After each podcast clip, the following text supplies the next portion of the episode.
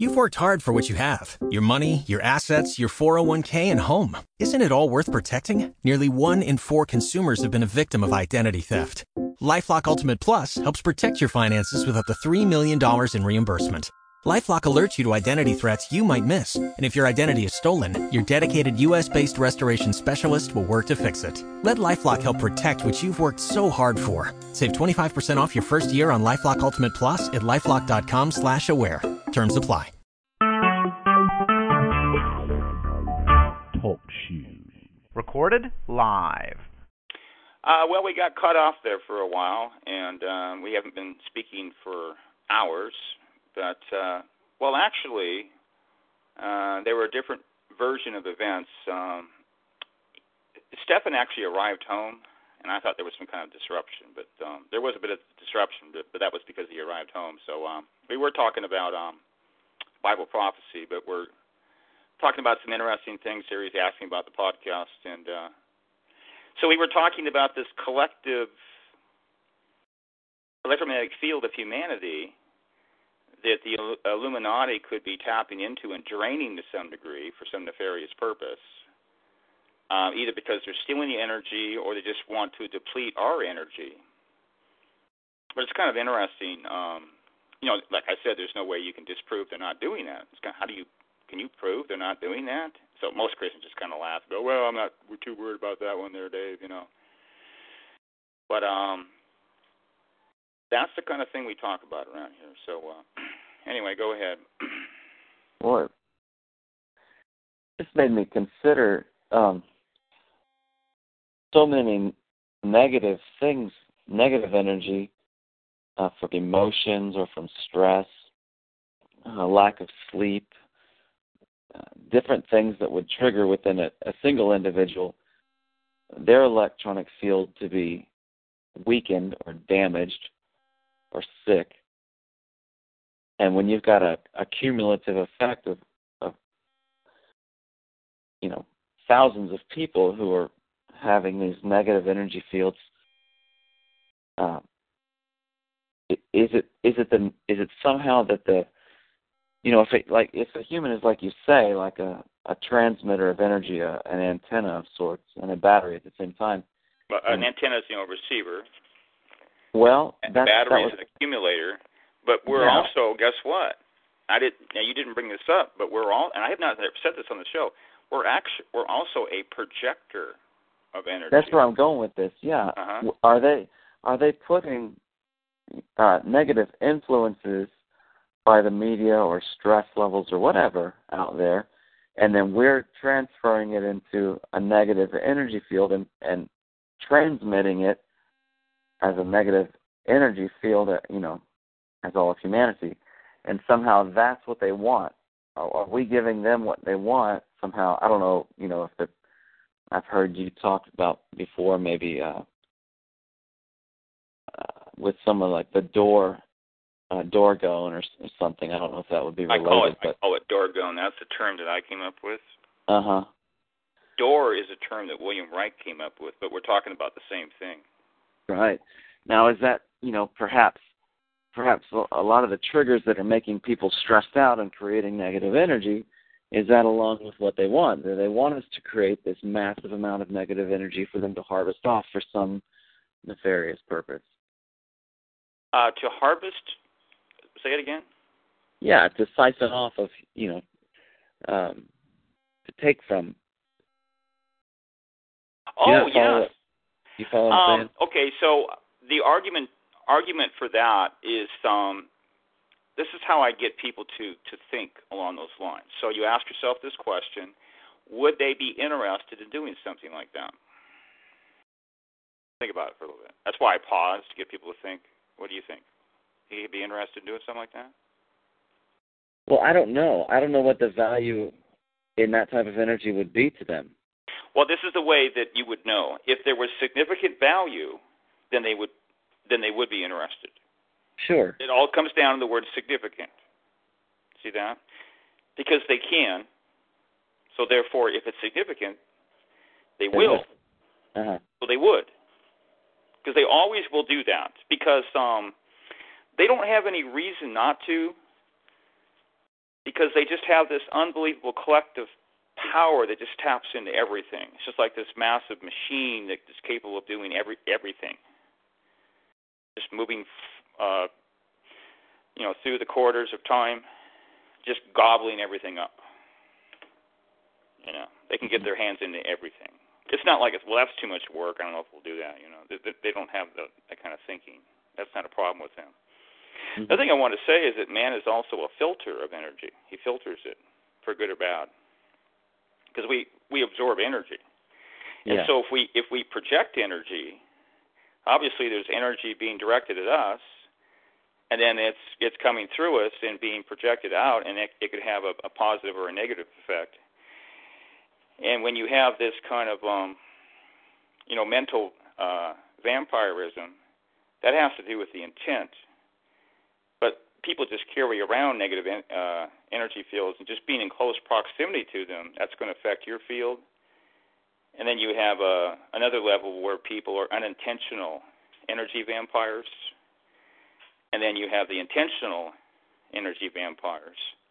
And anybody in the Illuminati who is any significant uh, significance at all, uh, as far as like awareness, they're all energy vampires. That's part of their religion. And that's what they're doing in these rituals with these bodies. Mm-hmm. Is they're um, utilizing this energy. I you probably heard me talk about the, the the energy is concentrated in certain bodily fluids. That's yeah. why they eat the heart. Now, you know, I'm conspiratorial enough to believe that um, that all this could be manufactured.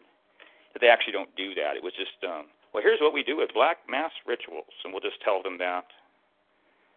And I actually believe that it probably doesn't take place the way they show it. At the same time, I do believe they do this kind of thing. I think there's significant evidence they do eat the heart and things like that. So I don't, I don't think that's fake. I'm just saying, I, I, at least I'm questioning it a little bit, being skeptical. Uh-huh.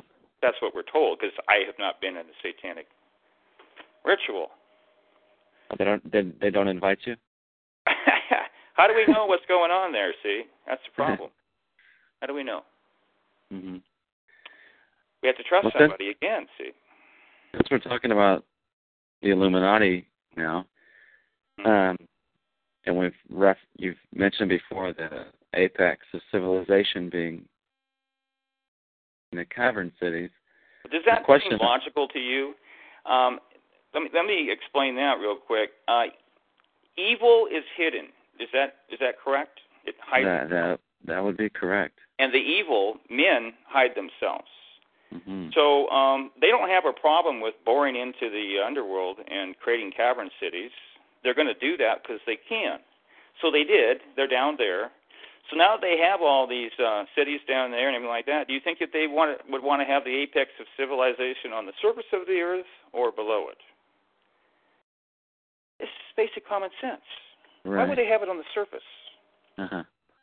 Know what's wrong with people. You know, they can't even think about these things. But go ahead. I mean, it seems like a strange thought to people. To me, it's perfect common sense. It's mm-hmm. illogical to think otherwise. Well, I can't figure out how they would. Uh, well, I've probably I've probably got some massive assumptions going on, but uh, assuming that that they were at one time, you know, something like us, as in human. Mm-hmm. Uh, well, they're partly human. I'm just saying they're not fully human. Just like we're we're not part we're not fully human either. Okay, I can follow that. Modified. Yeah. See, I'm being a little idealistic. I mean, once you get dental work, you're not 100% human anymore, right? Right. I I follow. Yeah, yeah. You're actually a, a crude form of transhumanism there. right. Yeah. So how how is it? I mean, how how could we come up with ideas here and just postulate how, without any form of solar energy down there? How are they able to survive? Um, we've all talked about this in the past. Um, sometimes when things are not discussed as much, um, I tend to uh, not easily recall the information. I can't. Sometimes I just yeah. need to think about it for a while, and it comes back. Uh-huh. But yeah, we've. Um, well, you're you're talking about theories here, Yeah. Okay. Now, supposedly, what happens is when you go deeper into the Earth, the Earth becomes self-luminous. Now, that's either true or it isn't true. Uh, I'd have to create an apologetic uh, for why that's true. The Illuminati is basically telling us this, but in a context that um, would be to most people absurd. Uh, these inner Earth stories and stuff like that. There's a great book out there called Etidorhpa, and it's uh, it's disinformation. A lot of people have believed that it's true, and uh, they promote this in the book. There's a lot of good science in there, like esoteric science, Uh-huh. but then they create an absurd story that most people would immediately reject. And you're, what you're supposed to do is reject everything. This is a technique that they use, you see, Mm. Because it's safe to put the truth out there. Because they they like to put the truth out there, but in a context it's not going to benefit very many people. It would it would not benefit Christians. That's their main Mhm. concern is. So I've got that book. I don't believe the story. I think it was manufactured. But uh, anyway, um, you know, solar light penetrates uh, all things, and basically, you know, you can sun gaze through your window, and I've been around and around with this kind of thing, hmm even to the point of trying to get revelation on whether this is true because I didn't trust the information. And uh, but as you as you penetrate the earth, well, let's step back a little bit. I've talked about negative ions and how they're actually good for you. But when you go into a cave, the farther you go into that cave, the more negative ions you experience. Now that that's actually a fact. Okay. Okay, so you you take that principle and now you apply it to going in the subterranean realm, and what's going to happen? You're going to progressively get into a healthier state. Uh, now, theoretically, you could have less solar radiation, but I'm not certain about that. The Earth uh, transmutes the solar radiation. I don't know how far it penetrates because that's that's our life. You know what I mean? Hmm but it, there may be a replacement energy down there, or there could be an inner sun. I mean, most Hollow Earth theorists believe there is an inner sun, although I wouldn't feel comfortable saying it's the sun. Now, I have to tell you, I actually do believe this. I, I cannot prove it. There's a series of arguments because I do believe there's a hollow. I don't believe the Earth is, you know, uh, a sphere. So every every single, it's amazing how the Hollow Earth community is not really dialoguing with the, uh, you know, the flat Earth community. I mean, it's a little bit, but they're not they're not creating um, a middle cosmology where they're combining both views. hmm It's just not happening. So uh, I think the flat earthers have a hard time reconciling the uh, concept of a subterranean realm with their flat Earth. This Mark Sargent guy says that he used to be really big. You know who he is? Uh, slightly, yeah. He's the biggest Uh, guy out there promoting. Uh, well, he's a newbie, but uh, he's Yeah, he's got a lot of big video guy. stuff and stuff, right? It's between him and Eric Dubay. Have you heard of him? hmm Yeah.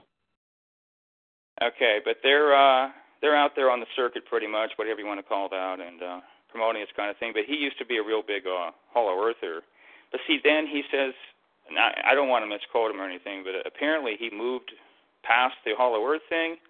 I could be wrong about that, but he's definitely de-emphasizing it because I, I think a lot of people have problems reconciling or blending the hollow earth with the flat earth.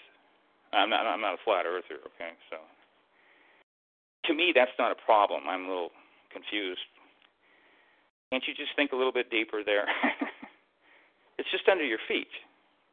So if you want to believe that the Earth is a flat disk, fine. You know, um, put it under your feet, because that's Mhm. what, as far as we know, that's what people believe in the ancient world in every culture.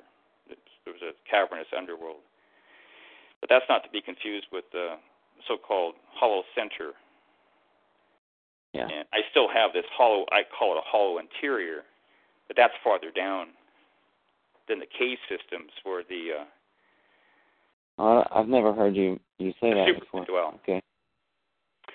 Well, I tell you what. Um, there is a great book on this subject called uh, Caverns, Cauldrons, and gee, something else. and that would be a great book to get. I'm going to have to look that up on Amazon.com. Hmm. Recommend for and, and I just I was just on iTunes. Uh, I actually thought about interviewing this guy. I never interview anybody. Uh, you know, the author of that book, Mhm. because he he has been interviewed a few times. He would be a because he believes the apparently he believes the apex of civilization is is, is subterranean as well. Hmm. This is a very entertaining book to read. I don't have it, but like you, can just, you can just tell it's it's a good one. So I'm Caverns, cauldrons, and concealed creatures. Yes, that's it. Okay.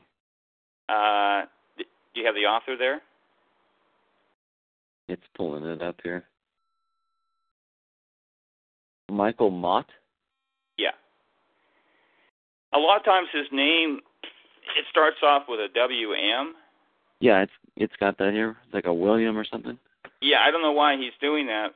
Apparently that's an abbreviation for William. Mhm. But anyway, if you um you know, this is not a Christian podcast, but I would still recommend it. Um the higher side chats, you can find that on Oh yeah. Uh huh. Uh, he interviews a lot of these type of people. Like he's got Eric Dubay on there, and he's he's got uh, th- this guy that wrote this book. Mm-hmm.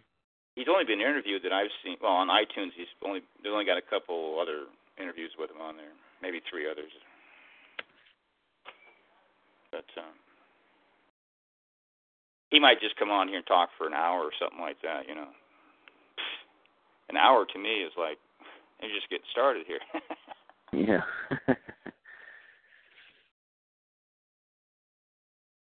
so yeah. um well, I've wondered about But we don't that. really know um, for certain what happens when you go down because we have to trust um, scientific expeditions and our scientists and the artificial night sky. We can't we can't trust science anymore. Um, they're unreliable. Mhm. They've been tricked. They've been hoodwinked by pseudoscience. They haven't learned how to think straight. So we can't really trust their conclusions. Um, we can just go kind of go with general principles, but a lot, yeah, a lot of it's theory. But um, as you go farther down into the earth, everything changes. And as a general rule, I have to say that it actually becomes more beneficial to uh, biological life forms, which man is is one of. Which is kind of curious because I've said before on the show, emphasizing that you know life comes primarily from the sun, Mhm. but not just the sun. As cosmic energy is streaming down from all these celestial objects. It's not all beneficial. Some of it's harmful. This is this is a very interesting subject. you get complicated here real quick. Because that's what happens with the dark moon, and you have these um, dark stars, which actually emit light, but they're murky, and they are. See, everybody has a star. You have a star. You don't know your name of it. You know what I mean? And it talks about these wandering stars in uh, the Book of Jude, and people just assume that he's using you know flowery poetic language. He's speaking um, the ancient belief system there that every every man has a star. You see, and he's saying that these men who are uh, reprobate, their stars are dark. You see, Okay. and um, but they they all emit light, eh, but they have a murky light. You wouldn't necessarily be able to see them. They'd probably be dark. Uh, for instance, in the uh, constellation of the Pleiades, which uh, which we're told it was the most important constellation in the ancient world. That, that's a pretty important subject there. Mhm. But um, there's seven primary stars in the Pleiades that which were associated universally with um, feminine beings around the world. And uh, but one of them is what's called the lost sister. And uh, I I'm convinced that she is a star that was associated with Persephone. And the mysteries about Persephone were the most important mysteries in the ancient world that the uh, that the public had access to through um, the ancient mystery schools. And most Christians would just roll their eyes and not think there's anything important there at all. You know what I mean? Uh, so that's another subject, but um, I can't readily prove that um, that that had to do with Persephone either. But she was supposedly, um, well, the common story is that she was abducted by uh, Hades, and he's the god of the underworld. And he is the Old Testament devil, in my estimation, Azazel. I believe we have a different devil in the apostolic scriptures. And the new devil is a being that actually fell from heaven. Uh, the the older one was one that was created that way. He existed all through all eternity, like all spirits do. But God darkened him. He never had like a, a moral fall. And he created a realm for him, which is very interesting because it's actually below um, the waters that lie under the earth. Most people don't know that there's waters that lie under the earth. The Bible actually talks about this. I mean, like clearly. And people used to believe this kind of thing. Mm-hmm. For instance, the um, the Sumerians talked about the Apsu, and they talked about Tiamat, and it's easy to get those two things confused. But they're talking about two different waters, regions of waters. They're co- talking about two different regions of the cosmic sea. And there's, I'm telling you right now, Stephan, there's nobody out there that, because you know, there's all this um, interest in the flat Earth. These guys are not even close to the truth because they're not factoring in the cosmic sea, which was prominent in all ancient cosmological models, all of them. Mm-hmm. Now, as a deep conspiracist, I'm going to believe that some of this is being done intentionally. They want to slow the process down because they know that all this is going to be rediscovered. So, why is everybody missing the boat on this? And this is really true that man, as a general rule, he only contemplates things that set in his lap. So they roll these guys out there and start promoting the, the, the flat Earth, mm-hmm. and people just kind of follow. Now, I'm not criticizing the fakeologists, but I mean, maybe I am, but I mean, they keep contemplating what's set in their lap. Why can't they develop their own theories? I have the theories. Pay attention. Uh, we'll call it middle cosmology. I just came up with that term the other day. Mm-hmm. It's real simple. It communicates that there's um, there's something in between the uh, cosmological extremes of a spherical Earth and a flat Earth. Why is that so hard? It, wouldn't it just be like everything else they do down through history? They hide the middle. That's mm-hmm. true. And create. See, the reason we have these extreme positions is because they're manufactured. When people say, "Well, why does the truth always found in the middle, Dave?" Because they create errors on each um, extreme edge of, uh, uh, of the truth. And they do it over and over again because it's very effective, because it's designed to fool the person who doesn't re- do research. The common man does not do research all through the centuries. And the people that think they're doing research, they're just uh, largely recirculating things, not their own ideas, you see but things that other people have said and then posting them and pasting them and copying them. Because, see, man's creativity is evolving.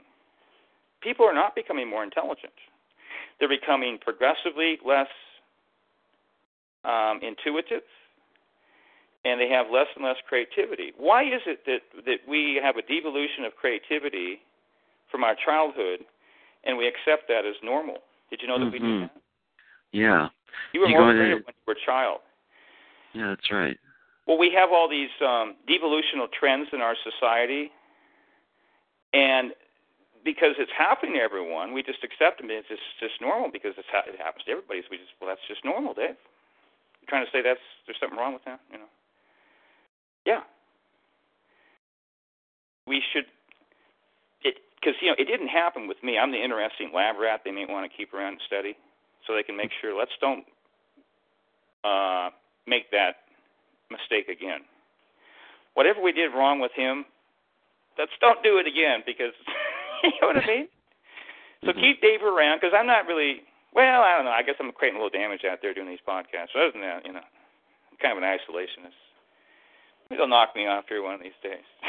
I'm just joking because I believe I'm protected by God. You know, I should be dead because I'm, I'm a serious threat. Yeah. Um, the artificial night sky is a serious threat because there's no way to refute it. So I don't want to talk about that right now. But anyway, so yeah, the the underworld that Azazel dwells in, I'm throwing that term out there. That's problematic because it's difficult to prove that his name is Azazel. But uh, he he was given. Uh, you see, you know, that realm was created from the very beginning. God didn't create it after the fall of Adam. You understand that? Because you're talking about a significant structure, structural aspect of the uh, overall cosmos at the very bottom. And um, I'm saying that there's waters below Hades. It's kind of hard to conceptualize this in your mind, you know. And then uh, below these lower waters, that's where Azazel's realm is. And those waters, the Sumerians called Apsu, because they distinguish between the, the sea water and the uh, the non-sea water. But they said that um, that those waters have to do with Enki, and Enki is, I mean, he's a serpent. He's called the great dragon, and he's called the serpent. That's what they called him. And it's pretty obvious to me that he is the um, the ancient uh, adversary. So, anyway, um, we were talking about um, how things actually improve as you go deeper into the earth. You got to understand that um, the surface of the earth is uh, is extremely toxic. You can't live for very long up here. Now, see that right there. That's a basic common sense apologetic for why you would not want to build uh, the apex of civilization on the surface. You see that? It doesn't even make any sense. Yeah. Now you could do it. Um, you could create a localized area like a Shangri-La in Tibet. It couldn't be very large. You could create etheric shields around it in an artificial environment, which is actually natural. You could do that. Now, I actually believe that they have done that. I actually believe in Shangri-La. I've never, I don't think I've mm talked about that on the show. mm I believe that they have these kind of areas on the surface, and they also have the ability to create etheric cities that are virtually invisible. Mm-hmm. Um, I don't know if you can walk through them, but you can't see them. And I also believe that the cosmic mountain, which none of these uh, budding uh, cosmologists are talking about. Um, none of them are talking about the cosmic mountain, but because um, that was a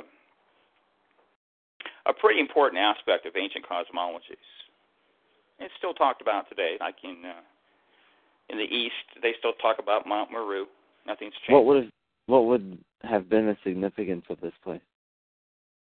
Well, what I was going to say is that they have, um, as you uh, as you go farther north, that's what the Bible talks about. In north, see, north in the Bible, north is heaven, and as you okay. as you proceed farther north, you have less density, because you know heaven is a physical place, but it just has less density. And the same thing with the, with the mountain. The mountain actually penetrates the firmament, which is a lot of people would have a hard time processing. But it reaches up to the third heaven. I've talked about this before. It's almost like, do I want to talk about this? Because I feel like if I talk about it, I have to kind of give evidence for it every time the the the, uh, the third heaven is supposed to be on this mountain, and you can actually find evidence for this on Google. People people talking about it, and uh, it's it's kind of weird, really, that that's something that far out would be uh, discussed on the internet at all. Um, let me see here. So anyway, as you go uh, up farther north or just upward, everything has decreased density. Mm-hmm. And so if you look at the mountain, you can't see it, the top of it, because it uh, it has an, basically what like an etheric cloud around it. It can't be seen, but it uh, its structure changes and it, it passes right through the uh, the firmament, which is uh, is a solid structure, even though it's crystalline in nature supposedly. Mm-hmm. It has to be some kind of uh, have some kind of qualities like that because the um, there's a secondary source of light that the cosmologists don't talk about either. And they knew this in the ancient world, and it streams down from heaven. And uh, this explains why there was um, there was light present in in Genesis before the sun and moon were created. Mm-hmm.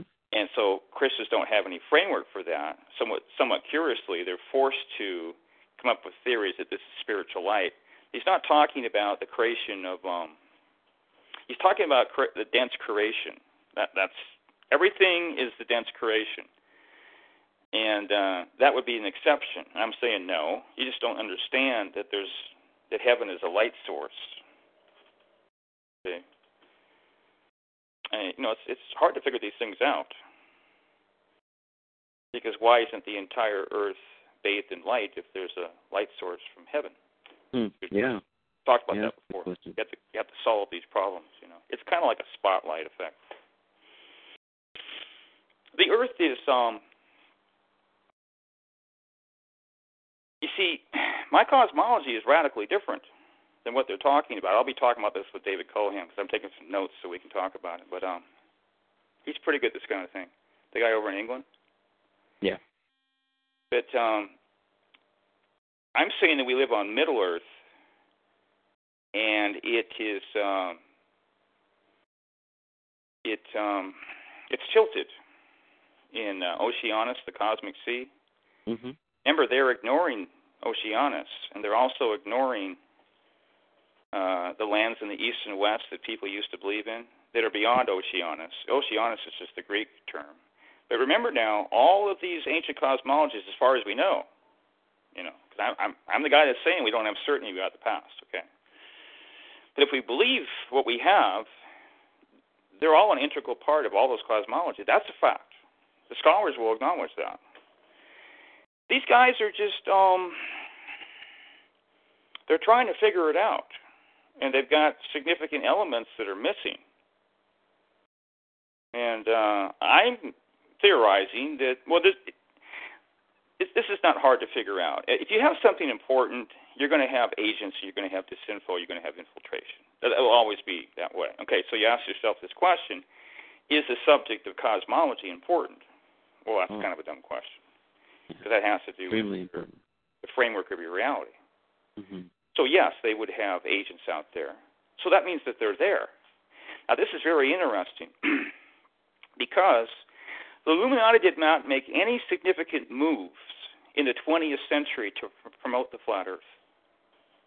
Now, David Cohen, I hate to put words in his mouth, but he believes that this is some kind of a reaction to the cloud behind the moon and the, and the uh, I don't know if he said the art sky, but look at the timing of the whole thing. Mm-hmm. You know what I mean, I mean, Yeah. it wasn't a coincidence that um that two of our podcasts disappeared, and our Facebook group was taken down, and and people got taken literally taken down. Uh, but these things happen. I was punished on the very day that I agreed to go public with the cloud behind the moon on somebody else's show. It happened on that very day. That that was not a coincidence. That was a signal. That was a warning. And uh, basically, what they do is they say, "Let's see what you got to bring to the table. You know, do you do you do you know what you're getting into? You know, because I've said before that they have kept their distance from me as an individual. They don't follow me around, but they do these things to everybody else, and that's a fact.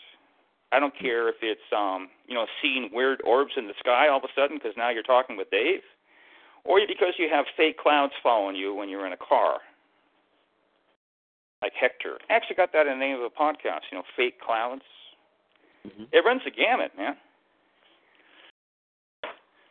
And a lot of times it's these weird people with mas- Freemasonic regalia showing up uh, at the supermarket. And this happened to Eric as well. They weren't wearing Freemasonic gear, but um, reaching for the. Hey Johnny, you're there. Are you awake? Yeah, I'm right here, Dave. Did this happen to you? Did somebody reach for something that you normally buy? They reach for it ahead of you. They grab it just before you. Did that happen to you? Mm, no. Okay, it was somebody else. Um, it might have been Channing. Who was that? I can't remember. But this has happened to a number of people. You know, we did that podcast on uh, on raw food. Eric reviewed a raw food restaurant that he went to. We started off by talking about how he had been uh, followed in an obvious manner, you know, when he went to the store. I mean, it was, they want you to know. There's no, there's no question, you know. Otherwise, that would be a failure. I mean, this guy has a handler. He's given basic orders, and that's that's one of the things that they want as a goal. Uh, they want to get inside of your head, you know, because a lot of people will they want you to think about what you're doing. Do you really want to do this? So that's basically what they were doing with me. You you, realize what you're getting into? You you want to proceed, Dave? Yeah. I'm going to go for it, guys, with God's protection. Okay. And uh, every day that goes by without you being able to knock me out is a mockery of your power and who's really in control. Now, how many people are going to say something like that? Because I'm supremely confident. So there you go. That's why people would think that, okay, if you're going to make a statement like that, that's that's an indicator that this guy's an agent. And I talk about that openly because um, it actually is, but it doesn't prove anything. Because it could be either or. Isn't it true, uh, Stefan, that this conversation we had earlier today, because we were talking like three hours, I kept talking about these scenarios where there's really only two possible extremes when you think about a lot of things that have happened in my life. Mm-hmm. You know, you have the evil Dave theory, or you have the opposite. See, and you and you you understood that, didn't you? Because you have phenomena that's undeniable happening. It can be uh, supernatural phenomena. Supernatural phenomena with atheists are virtually incapable of refuting or explaining, such as exorcisms or speaking in tongues. They think they can, okay? But uh, show up at the exorcism in person because you want to think it's all fake or we're all delusional, and then we'll we'll go from there. You know what I mean? Would you agree with me on that? How are they going to explain that? An exorcism. Yeah, they don't have much to go by with that. Okay, so basically, when you go into the uh, farther into the earth, it's like going into a cave. It's actually um, more beneficial for a biological organism. But I'm, uh, you know, the sun's radiation. That's what it is, which shows you there's there's good radiation and bad radiation. Is being transmuted. It's still there, and I actually don't know how far it penetrates. God may have designed the earth now, the Earth is an accumulator. It's a it's a giant we call it orgone accumulator, and it it may be that it actually um, transmutes the energy of the sun, and uh, that that's not a problem through the entire depth of the Earth. Hmm. We don't, I don't know how how deep it is, and um, but you know, as far as like a sunbeam, I mean that's that gets blocked by any kind of physical barrier but there's a there's a there's a more subtle solar light which I've talked on the show. There's actually like three different forms of light. There's spiritual light. There's kind of a dense material light like a sunbeam. And there's an in between kind of etheric light. And the moon and the sun both have they have both of those kind of lights. Mm-hmm. Uh, they may have spiritual light too. I'm not sure about that. But there's definitely an etheric light. Well, the reason we know it's an etheric light coming from the sun is because there's an etheric uh, electrical field behind everything. So I the sun is not the exception. The sun has one too, and the sun is a, an emitter of of energy, so it's streaming from it. And in a, in a sunbeam, which is something that's being projected from a source, it's going to have this etheric light, and that's being projected too. So it has two different types of light. And I do believe that the etheric light is more important so what do we know about this etheric light? Because see, this is what's what's more critical to human life. That see, that's what's in the blood. The sunbeam is a carrier as a carrier of etheric light, just like the blood is, or sperm, or food, or water, or any of these things. You see that? It's really the ethers. Mm-hmm. So the ethers um, you could theorize they don't have any kind of problem whatsoever with penetrating the earth. Okay. See that? So that's one way to circumvent that. And once you set that aside, the deeper you go, you can theorize that everything improves. And it also becomes self luminous. And basically, all the problems are solved. Yeah. And, Now, they've had people that have gone in the caves and just walked and walked, and eventually the cave uh, system becomes luminous. And you could theorize that God has ordered things this way uh, to, to enable man to survive these cataclysms, because that was the only way that you could survive a, a universal catastrophe of uh, fire. If that was to ever happen, the Bible talks about it. It's prophesied elsewhere, outside of the Bible. But uh, the only way you're going to survive that, unless you actually prepare ahead of time, you've got some resources by you know burying under the earth, is to get in the cave system or you'll be destroyed. So that's how man survived. And I've said before how it talks about three different times in the God is speaking to to man, and he's kind of mocking them and saying, "Go into the caves." He says it three different times in Isaiah Isaiah two. That's that's how you survived. So, see, we think that if you go into the uh, the caves away from uh, you know the modern world, electricity, anything like that, everything's going to go bad. mhm. Actually, everything improves. Exact opposite, and that's actually our programming. See, we have a negative view of that. We don't even know where to go, and I'm saying that all that is a product of social engineering. It sounds kind of absurd, but people don't realize this is a life and death matter. Uh, there's times when man has to get into the caves, or he'll be eliminated, destroyed. So that's why it's important.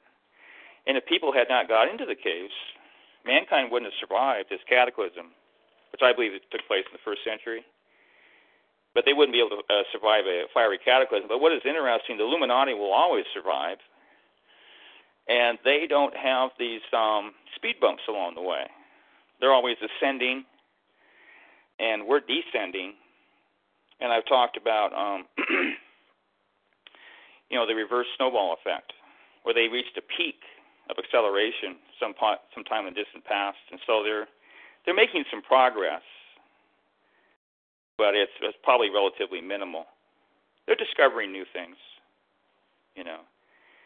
But I think all the big discoveries have already been uh, made and already been applied, and all that is directed at their um, evolution. Isn't that interesting? Mhm. Well, they accelerate our devolution. And then they, they tempt us with all these, uh, well, here's what's going to happen in the future. It'll be so wonderful. But it's not going to happen. I don't believe that at all. Why would they, unless God commanded them to do it, I don't believe He's going to. I believe He's going to punish us. I'm not sure if you know what my belief system is, but um, He's going to punish us. And uh, but unless He commands them to help us, why would they be interested in accelerating human evolution? Because I actually believe in you know evolution in a qualified sense. I'm not talking about anything like remotely doing with Darwinism.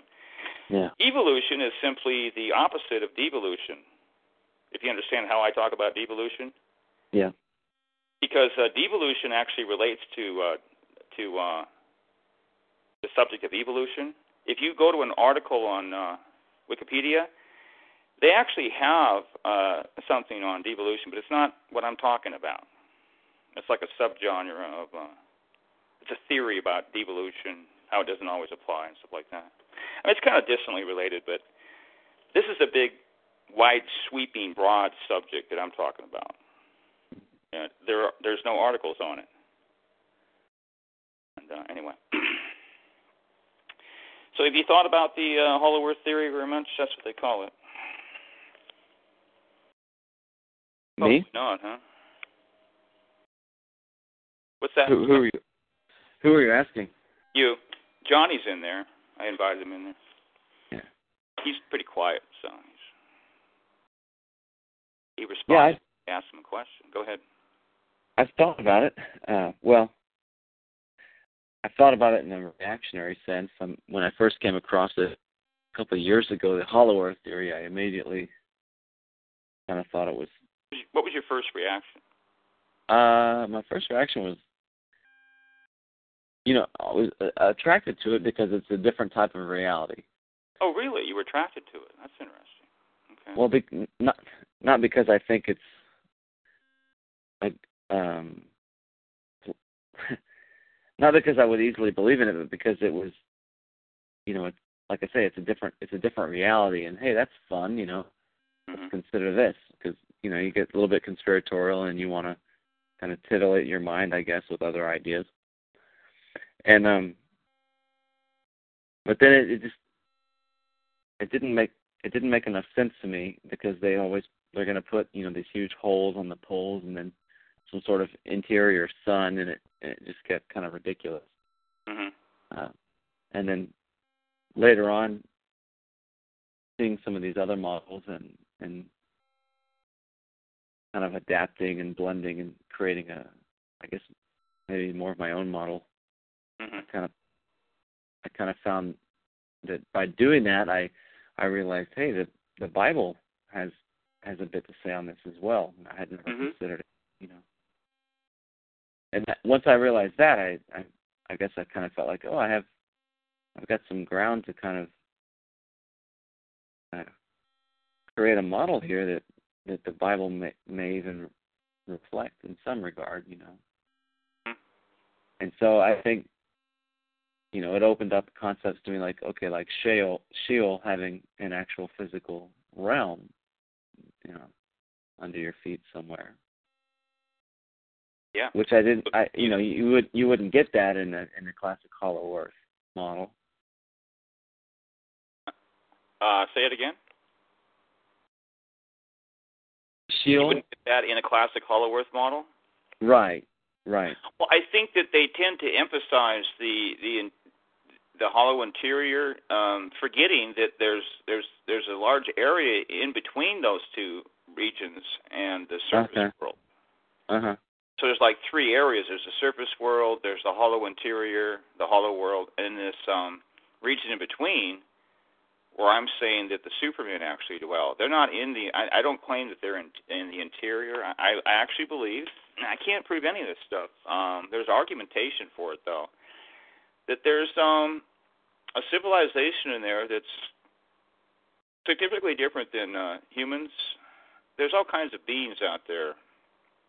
They're basically hidden, and there's different realms. I'm not talking about parallel realities. This is what people used to believe in the ancient world. So we've just kind of lost all that, and everything's just kind of got simplified.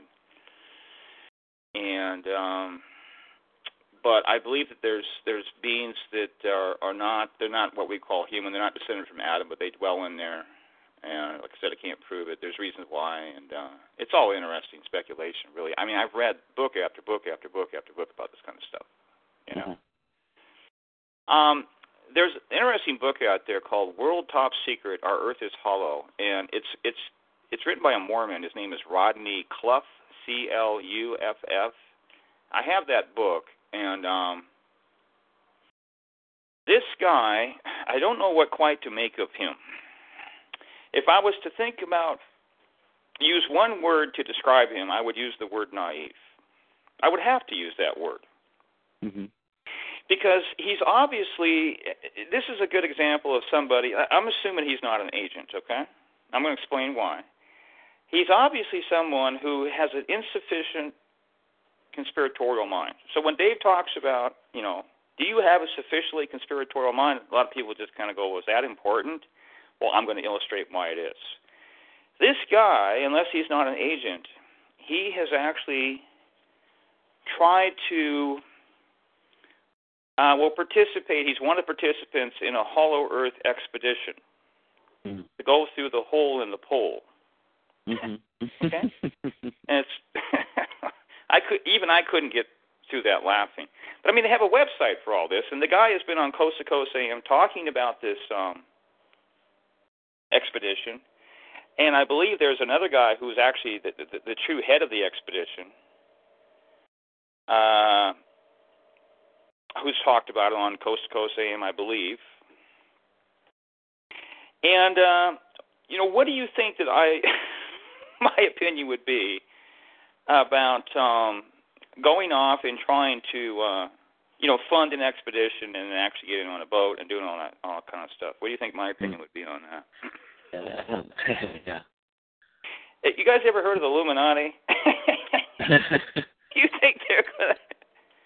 You know, unless you're the new Moses or something like that, do you really think that they're going to let you do all this? Now, I was just listening to a podcast. I believe it was Eric Dubay, and he said something that I have not heard before.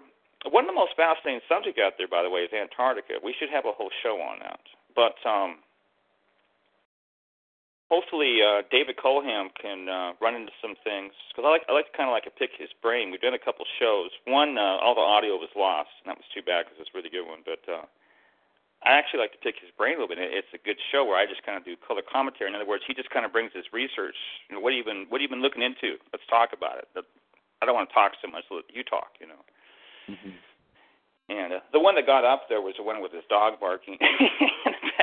I didn't actually notice that during the podcast until I listened the second time. It was kind of humorous. But um, Eric Dubay said that um, that people have been turned away uh, from Antarctica. Uh, they actually use like military, uh, you know, weapons and stuff like that to turn them away. I would be a little suspicious of that. I'm not saying that didn't happen. Um, I would think that they would stop them before they even left for Antarctica. But not necessarily so. I think they would most of the time. What they do, they give you a little tap on the shoulder and they go, uh, hello, this is how the system really works. But maybe for some reason they allow them to go down there and uh, be confronted with. Um, see, it's all the military. It's a multinational, as far as I know. Uh, has multinational military protection, mm-hmm. and that is the most secret area on the surface of the world, except for like possibly some smaller areas like what I talked about over in Tibet, where you could have these hidden cities. Mm-hmm. I'm not talking about that, but um, Antarctica is an incredibly secretive place. And when you listen to Mark Sargent and Eric Dubay, uh, that's what they're pretty good at, except for Mark Sargent is making all these massive assumptions about um, things that have to do with um, Admiral Byrd, which we can't possibly know. See, there really is no difference between Admiral Byrd and um, the Apollo moon mission. Okay? It doesn't matter whether you go to Antarctica or whether you go to the moon. We have we lose contact with them. Mm. See? Once they go past a certain point, we don't know we don't know anything, a, a total zero about what's going on. We have to trust them 100% for all the information. You see that? Mm-hmm. It, it doesn't matter if they're on the moon. Antarctica will do. we don't know anything about what happened to Admiral Byrd down there. Once he goes past a certain point, uh, he's in the no information zone. And uh, either Mark Sargent or uh, Eric Dubay said that he was the youngest admiral in uh, American history. What is that going to tell you right there? Now, he was a Freemason as far as I know. And you know, he's one of them. Mm-hmm. And they actually have old footage of the guy, and he's um reasonably likable, likable person. You know what I mean? And I got to be honest with you, when I listen to Mark Sargent, uh, you know, I analyze people's uh, tonal structure and stuff like that, and uh, he sounds pretty good. He doesn't sound like an agent. You know what I mean? He sounds like a, a real nice guy. Uh, that's the problem. You know what I mean? Um, we've talked about the white picket fence Satanists that give a little mm-hmm. sucker to your child. Hi, have a nice day. How you doing there? mm-hmm. And uh, they're some of the nicest people around. Isn't it a wonderful day? Um, but uh, I, I'm not talking about uh, emphasizing uh, Mark Sargent have talk about you know Admiral Byrd. What I'm trying to say is we're trusting him, and Mhm. there is no reason at all to trust anything that he says. Nothing. And um, we have to be even careful that he even said these things. Now, I'll just tell you flat out, and this will expose some of the kind of you know, quote unquote research that's going on out there. There's an amazing amount of uh, hollow earth theorists or researchers, they want to call them theorists, researchers that are uh, putting trust in this um, this diary of Admiral Admiral Byrd. I'm just telling this thing is a complete fake, and um, it's totally absurd. I, I think it's got some truth in it. You know, the, the Illuminati have written a lot of books about uh, the Hollow Earth, by the way, and um, a lot of them are it's obvious fakery. That's designed to just get you to reject everything, throw the baby out with the bathwater. Yeah. And uh, other things are more sophisticated, like Etidorhpa, where they're actually it's once they discredit the book is discredited. Now we can tell you the truth, you see, because you're not going to believe the story. The story is is that this guy went through this uh, this tunnel system with this strange being, and that aspect of the story is is I don't believe it at all. Okay? But I do believe that a lot of the things that are said about what he saw along the way, like gigantic fungi and stuff like that, I actually think that's true. Can't prove it. I've spent a lot of time thinking about these things over the years, and that is a very strange book, Etidorhpa.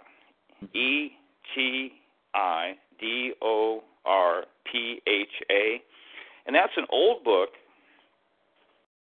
and uh, I don't normally recommend this kind of stuff, but uh, What's that? That's uh, Aphrodite backwards. you know, um, Aphrodite. Well, if you spell that backwards, it, I, I, seem it to remember that. If that's true, Aphrodite. Aphrodite. I've been talking about uh, the secret goddess and how she's everywhere, but she's hidden, and the reason she's hidden is because she's sacred. What I'm saying is that um, there's all kinds of different uh, hierarchical forms of Satanism, and the lower forms they don't know anything of a hidden goddess. All they know is the male being. You see a consistent pattern of a concealed we'll call her she devil. It's it's over and over and over again. There's um what's happening is people are not looking for it, so that's why they're not seeing. If you look for it, you'll go, "What is going on here?" Mm-hmm. We're just supposed to assume that this doesn't exist now. See, it's logical to conclude that the adversary has at least one consort. Why would he be limited to one? It has to do with the word desire. Does he have desire for a consort? If he does, then why would he have desire for only one? He's going to be monogamous? Give me a break. Hmm. So it's really absurd to, you know, just give him one. Now I'm saying that God gave him one within the wider framework of, you know, cosmic dualism. um, I'm putting this into Google to see what it shows up here. Um, y- yes, Aphrodite backwards. Wow. You know, I didn't think of Aphrodite. I just thought of uh, the, you know, the. I don't know what it would mean, but when you say hermaphrodite, I I just picked up the um a a dite portion, but Aphrodite, yeah, you're right. It would, yeah. Okay, now uh, I'm going to a link. Now I I I knew this and I had forgotten it. And uh, there is um an, there's a lot of interesting books written about the Hollow Earth in the 19th century, and uh, there was another book called uh, "The Goddess of Atva Tabar." I don't know how to pronounce that right, and uh, that would be another example of this obscure reference to this mysterious goddess figure, and you just hmm Adhesive, and it has this strange name. You're just going, what? You know, or Etidorhpa backwards. You go, what's up with that? And you just kind of move on. See, they're putting it out there over and over. Like, for instance, the Pet Goat 2 video. I mean, Mhm. almost the entire video, except when they show the um, the male figure alone, it, it's a constant fixation on her. Now they're they're obsessed with her, and they they put her everywhere. And uh, so just look for her. You have to. You know, we were just talking about the the lily symbolism. You see, do you know what the fleur de lis is? Yeah. So I was researching to uh, substantiate my view that in the ancient world, that that was um, the lily was a uh, you know a symbol for the uh, female genitalia. Uh, yeah, I mean there's scholarly work out there talking about this. Mhm. I just haven't looked into that for a long time. Now, this is fascinating when you try to apply this to um, the Song of Songs. Because when he browses among the lilies, I mean, this will crash a Christian brain right there. The guy Oh my is, goodness! Wow. he's a polygamist. He's a polygamist. It Uh-huh. says it right in the text. It says, Man. um, he's talking about my perfect one. Thanks a lot, Dave. She's superior to all of them. Well, you don't need to push that too much because when I used that, I was actually referring to women and not their um, their genitalia. You always have to have to use this word, this language. And this is a highly sexual culture. So Mhm. what we have, we have um, mass perversity, and then we have sensitivity to sexual terms in a society of perversion. Don't you find that interesting? Now, the Yeah. reason we have that is because our society is an end product of hundreds of thousands of years of social engineering. That's the way it's supposed to be. So the Illuminati wants all Christians to be sexually promiscuous. Would you agree with that? Ideally, in an ideal world, they would like everybody not only be promiscuous but all sexual perverts. Would Would you have a problem with that? You know, in their mm-hmm. ideal world, if they could have their way, they want all Christians to be sexually promiscuous. Does that make sense to you? Uh, I I don't know why they would want that. Well, they would want everybody to sin, right? Okay. The opposite of sin is be holy. So why would they want us to be holy? So therefore they want us to be sin. So the subject is this, that we're talking about is sex. So yes, they would want that. Okay. Yeah. And um I just heard my phone beep and it made me lose my train of thought because I'm going, oh my god, I go through that again. I've been on the phone a lot today. Oh, so the other thing is, is that they want us to have a false guilt or just have guilt, period, whether it's Mhm. false guilt or whatever. Because there's both uh, genuine guilt and there's false guilt. Most people just think there's genuine guilt. No, there's a false guilt too. I didn't even think about false guilt until I uh, started thinking about masturbation. Uh, I think about a lot of things, you know, categorical information. That's what you do when you study systematic, uh, systematic uh, theology, uh, uh, and you know, like philosophy and stuff like that. You're you're talking about these little subcategories and genres of information. This Mhm. would be within the context of betrothal, masturbation within the context of betrothal, and uh, I and another person determined together that it was um, permissible. Now, this is uh, within the ancient mindset because in the ancient world or Hebrew culture, if you were betrothed, you were married. You see that? Yeah. So the the object of your affection can only be your beloved. Okay. And the reason I'm saying this is because um, a lot of Christians and myself in the past have traditionally assumed that all masturbation is is wrong. But we use this one scripture where Jesus talks about you know committing adultery with your mind. That wouldn't apply to this situation because you're actually married. Mhm. See that? And uh, another thing that people never talk about is masturbation within the context of just like a, what we would call regular marriage. Notice how nobody talks about that. I mean, masturbation is always supposed to be evil, but what about if your wife is uh, well, in the hospital or just um touring the Philippines or something for some reason. I don't know, you know, it's just away. uh-huh. Can you use scripture? Does scripture address this ethical issue? Now you're only thinking of your wife. Well, I'm telling you flat out, it does not address this issue. Right. Whatever we may think about that, this is very important because this tells us something. This tells us something that um, God thought that this was so important to to deal with this um, ethical issue that He decided to put precisely nothing in the Bible to guide His people um, to address this ethical issue. Mm-hmm. In other words, he's apparently not very concerned about it, is he?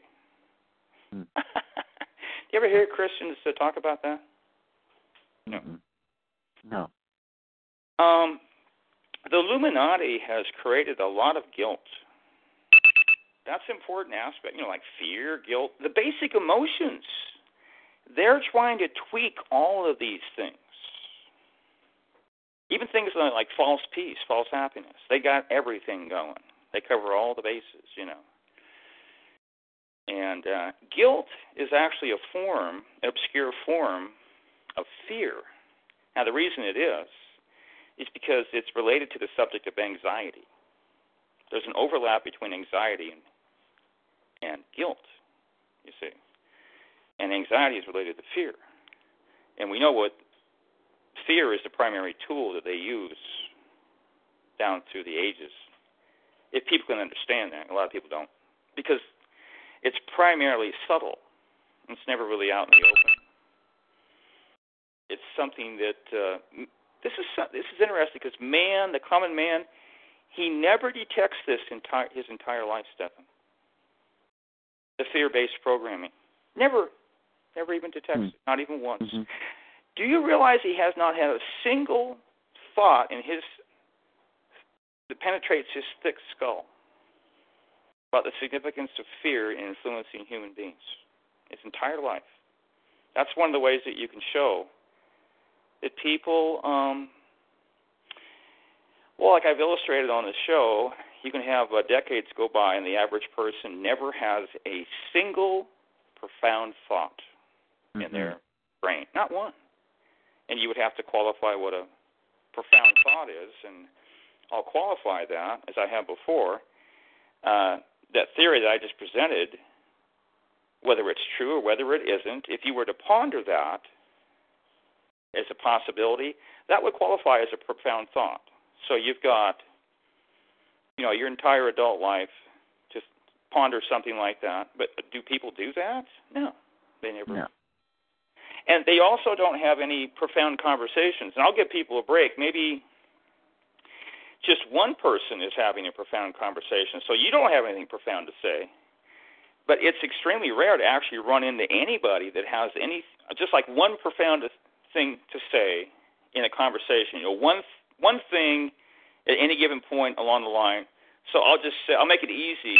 If he can, if he can say one profound thing, then and you bring nothing to the table, I'll give you a break and say that was a profound conversation because at least somebody said at least one thing profound. Mm-hmm. These people they're never confronted with anything profound. A good way to illustrate that, do you have to understand that the average man, as I said before, he never dialogues with a scholar. He never even meets them. I'm not talking about, uh, you know, college professors. I'm talking about a, uh, you know, one-on-one kind of conversation. Mm-hmm. You see, that's not a conversation. Just like when you know a sermon. This is this is totally different. You're just sitting there passively and you're supposed to memorize. I'm talking about inter- that's not interacting. Right. You know I mean, people say, "Well, Dave, somebody can raise their hand and ask a question." I'm talking about more significant interaction than that. We've forgotten what uh, interpersonal, you know, relationships are all about. You know, real conversations. And it's funny because I did a podcast talking about this, and this guy came up. He comes up to talk to me, talks me on a regular basis. he listened to me for a short while and he took out his handheld device and basically turned away from me as I continued to talk and just stared at the device and started playing around with it. And I told him, I said, I just did a, a podcast uh, on how people in our culture are not even looking at people that they're having a conversation with. And now most people, I would say in uh, more recent generations, the guilt would have kicked in and he would have looked Uh-huh. towards me. Yeah. But in his generation, that was not sufficient to turn his head towards me. He continued to look at the device without. You got to really wonder if he was really listening to me mhm. at all, if he even heard me. Because I see, I don't know. You know, maybe just tuning me out. Because he likes to come up here and have some, you know, titillation. Because he's seen the, you know, he's seen the art sky and things like that, and they talk about it here. And I don't really promote it. I, I circulated it, and now they talk about it among themselves, and they'll stand out there in the night sky and point up there. And they were yelling through the window at me. Uh, actually, the manager that runs the place was, was talking about it. And uh, but they didn't come up and talk to me. I didn't go down to talk to them. I just stayed there looking at my computer. But um, I mean, it's something that's irrefutable. Um, there's a there's a huge fake star. It's it's bigger than anything I've ever seen, and it, it's now up there every night. So I was going to ask Johnny. Johnny, are you alive? Uh, I asked him if Yeah, you, I'm right here. uh, you got cloud cover there in Chicago. Yeah. Okay. Um, when the cloud cover recedes, make sure you look up there because this thing is like unbelievable. Um, you can just set aside all the stuff we've talked about and just talk about this one object. What in the heck is this doing up there? It is so incredibly obvious that it's um, what we would classify as a UFO, and it's the same place every night. What are they doing? You know, are they trying to prep people? Uh, well, I've said that you know the fake stars are telling us that um, the aliens are here. Any kind of UFO. See, most people they will not uh, focus on the small stars. They'll pat themselves on the back and get all excited because they're seeing you know these larger fake stars moving around, and they're obviously some kind of UFOs. So they get so excited about that they uh, they don't do their homework and notice that everything is moving around. And it's all fake. So they know that most people are going to perceive that as a UFO, which it is, and that's going to communicate that the aliens are here, which is the same message that they're just pounding away relentlessly in uh, the media, um, you know, in films where they can get away with it. Because the government, this is the kind of thing that they do. I've explained this before, but the government is just like total denial, and, and the military too. Well, so we don't know anything about UFOs, and uh, you know, we don't believe in that kind of thing here, which is highly amusing. You know, and you turn on the History Channel, they do the exact opposite, and they go, "Why are they always talking about UFOs on the History Channel?" Because it's so important that um, we're going to push this propaganda on you anyway, even though it has absolutely nothing to do with history, unless we're going to talk about ancient aliens, which they're always talking about. You know, but a lot of times they're talking about, um, you know, modern quote unquote UFO sightings, which has no direct relationship with uh, anything ancient, because um, I believe that these are they're light projections. I've said that before. So most of the UFOs, and I've said before also that, and this is I need to restate this too because um, you know we live in a society of appointed experts, and we trust these people, and so you know we have these people that that go on the circuit. I'm just telling you that none of these people are worthy of, of commenting on the subject because they haven't learned how to think straight. Now, I'm going to prove that right now. Okay.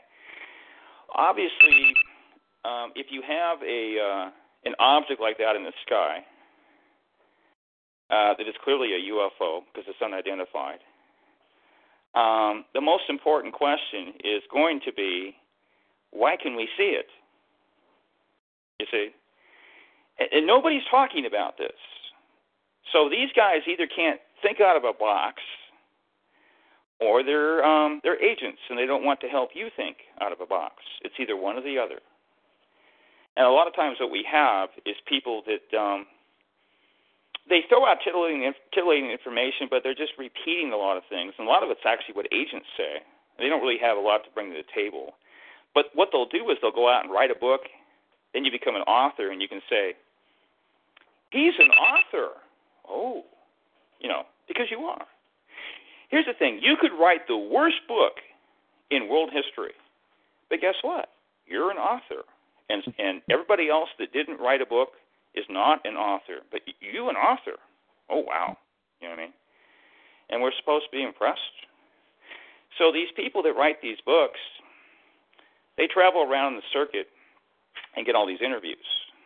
There's a lot of podcasts out there that just interview people who have written a book. You know what I mean? Okay, but I mean, this is basic common sense, which this world is severely lacking in.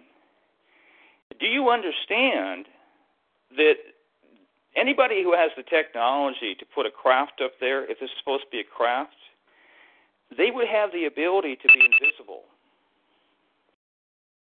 Because, my God, I mean, the military had that capability supposedly back in the 1940s.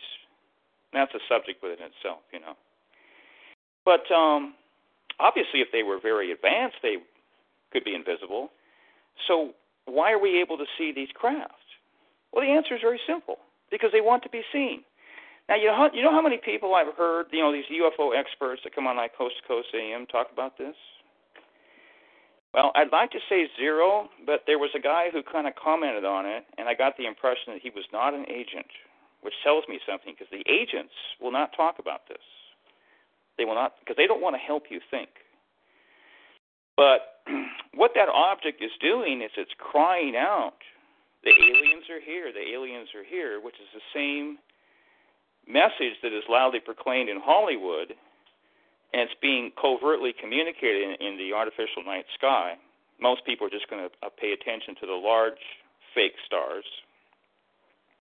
And if you do that, you won't realize that the night sky is fake. You'll just say, hey, there's a UFO up in the sky. Because this is something that anybody can see. It's not hard, you know. So the fact is that anytime you see a UFO, that UFO is a, a vehicle of propaganda. Johnny and I talked about this recently. You got to repeat these things. It's a form of propaganda, and the propaganda is the same old message. The aliens are here, and the reason they're telling this to people um, is because everyone is being prepped and groomed for a diabolical purpose, and this is going to culminate in something so it's interesting to speculate about what it is, and we've we've already done that. So, well, you must be getting tired there. Have you fallen asleep yet, uh, Stefan? No, but I should soon. I I think. Yeah, how come you're talking to me so long? Because you always say you never have any time to talk. well, I had some I had some time today because I I was on the road. okay. Well, I hope to get you on here again soon, and we'll talk about Bible prophecy and the new Exodus. Yeah, that'd be great. I think we might actually splice that onto the previous call because what we did here was so completely there was yeah. no continuity with what we talked about earlier, and we could just pick right. up. I mean, even if you do it like two months from now, we could pick right up where we left off but yeah. hopefully, yeah, hopefully, I'll do a, a show on basic, uh, well, proof text for the new Exodus because I need to do that. Yeah, and then talk about the timing of the second coming because I do believe in a literal second coming. And I guess I should go because my phone is beeping. okay. So. Well, thanks, Dave. It's been great yeah, you bet. Uh, chatting with you. Okay. Enjoy the rest of your evening. Yeah, take care. All right, yes, sir. Bye. All right, bye. Still there, Johnny? Yeah. I got to open the room up to close it.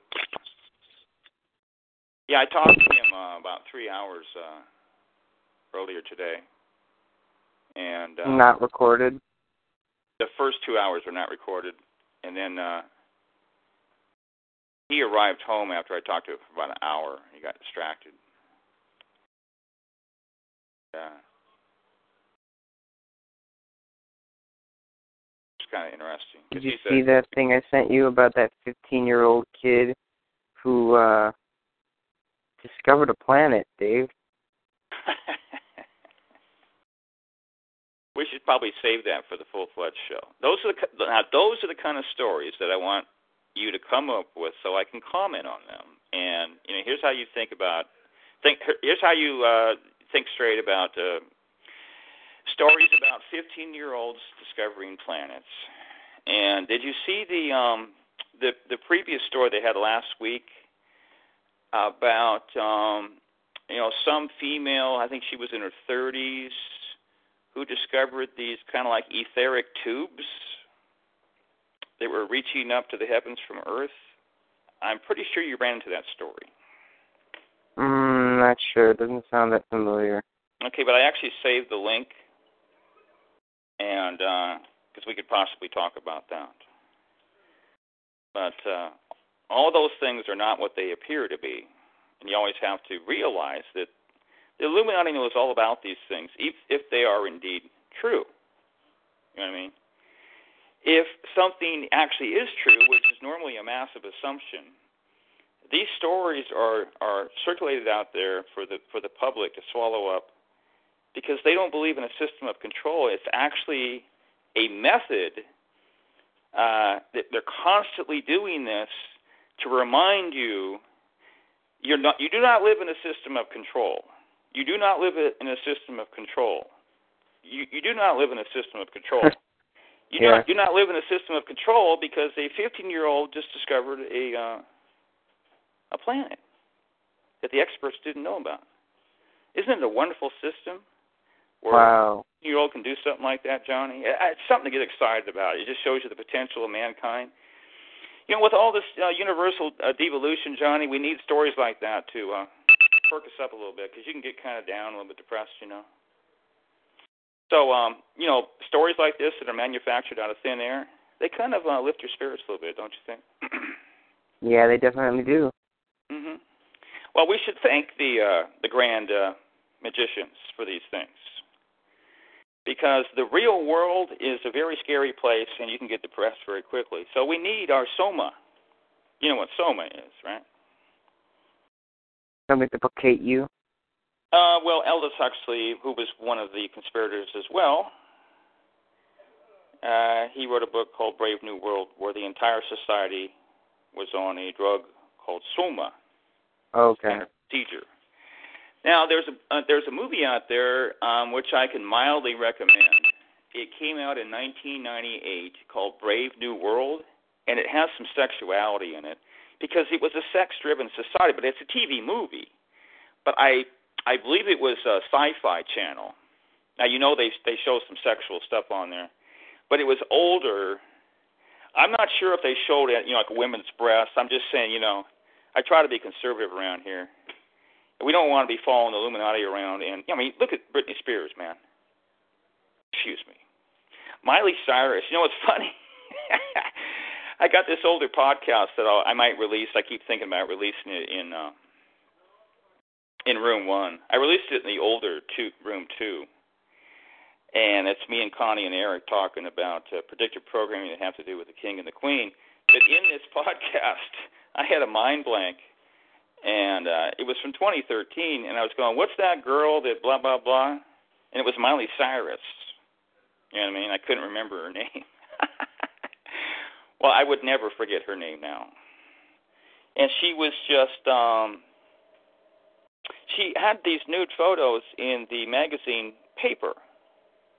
And just today, that was yesterday's story. Today's story is is that you know they draw all this stuff out there. It's all according to agenda. And uh, she's saying uh, she's lambasting fundamentalist Christians. And they get they show this picture, and she's got all these little tattoos, you know, little tiny tattoos, all over her, like the underside of her arm. Have you seen this kind uh-huh. of? And she's a serious, serious piece of work. Now, I believe that she has a double, at least one of them, because they they always do that to standard procedure. Because they may they may need to take her in for programming, or may she may become physically ill, or whatever, and the show has to go on. I mean, Katy Perry. Um, you know who Freeman Fly is? Freeman, yeah. Okay, he did a great show with his wife uh, people are talking about how they are the um, conspiratorial power couple out there. it's interesting to compare some of his ideas with me. I'm not saying anything negative, but um, in fact, I actually said something positive about him recently, and he was talking about this hidden goddess, which is everywhere. See, so I used him as a reference point because, yeah, he's all over that. That's good, Freeman. He's um, he's an amusing. Uh, I mean, his his shows um, they're entertaining. Forget about Dave, yeah. Go ahead. you've heard about Trey Smith, right? No, who's that? Never heard about Trey Smith? Okay, he's this guy on YouTube. Um, he upload he's uploaded a lot of videos about Noah's flood and Enoch, and his latest video is about dinosaurs and how they're young. Okay, They're not- can you send me they're a link on that? I've got a Yeah. huge amount. If anybody's ever seen all the uh, the talk show shows that I follow, I may have the largest list of anybody.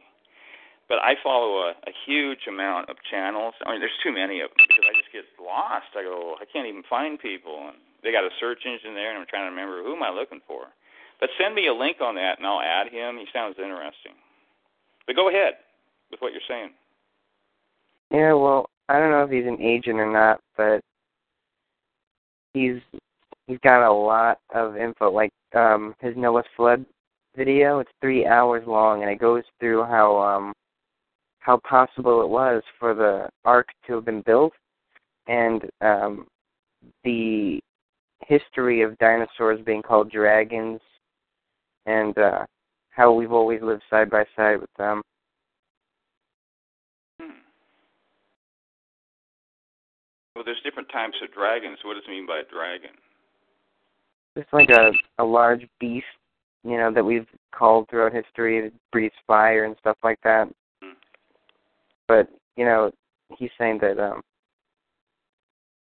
these ancient peoples, they even we're calling them dragons now, but they were really just dinosaurs, you know.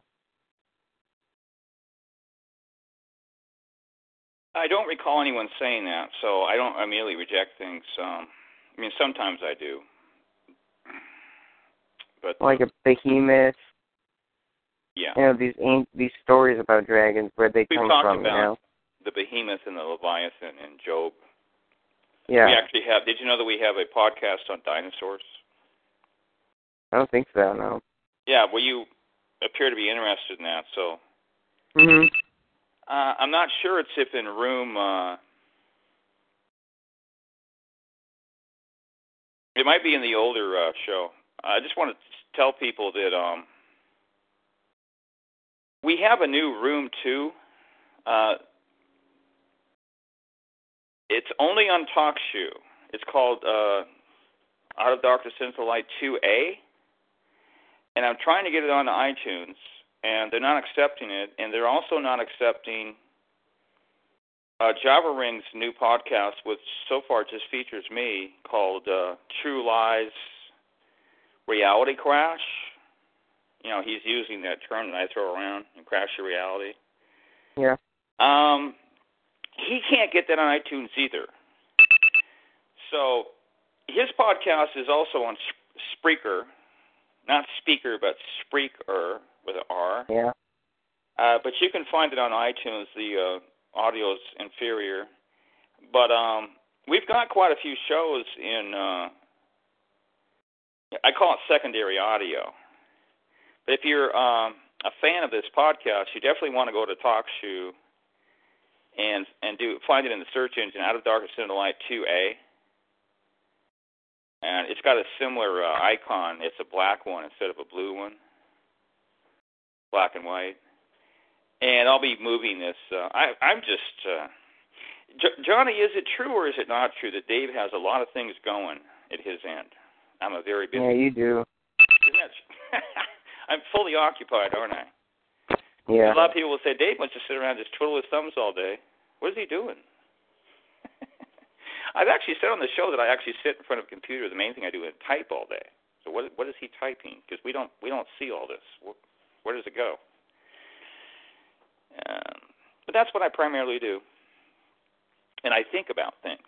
You, if you listen to me, you can tell that well, Dave has been thinking because we have ideas and concepts that other people simply don't have. That's a fact.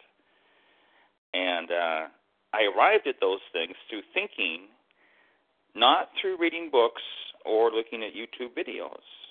And I'm a big believer in reading books. And they do stimulate my mind. But a lot of things that I come up with, I could just actually be just um, combing my hair in the bathroom. It just kind of spontaneously comes because I'm thinking like there's a stream of thought. It's like a habit. You got to get it going. People don't have this going where you're thinking like all the time as much as you possibly can. See, that's the problem. I figured this out years ago. When you have to do mundane things, mm-hmm. which I generally don't have to, it disrupts that. I'm not a good multitasker. So if I have to do this or that, then that that, that thought stream is sh- is shut down. The the longer it goes, if you let's say that it starts, let's it starts like when you wake up, okay? Now it's actually going when you're asleep, but let's just simplify it. And so it starts when you wake up, when you become conscious, okay? Um, there's kind of a snowball effect with that because um, you know it starts off slow and it starts building. And if you can keep it going without disruptions, I have found that that's when the profound stuff comes. In other words, if you if you start thinking and you think for an hour, you know, it's like 45 minutes or an hour an hour and a half, that's when the really good stuff starts to happen. There's an exception though.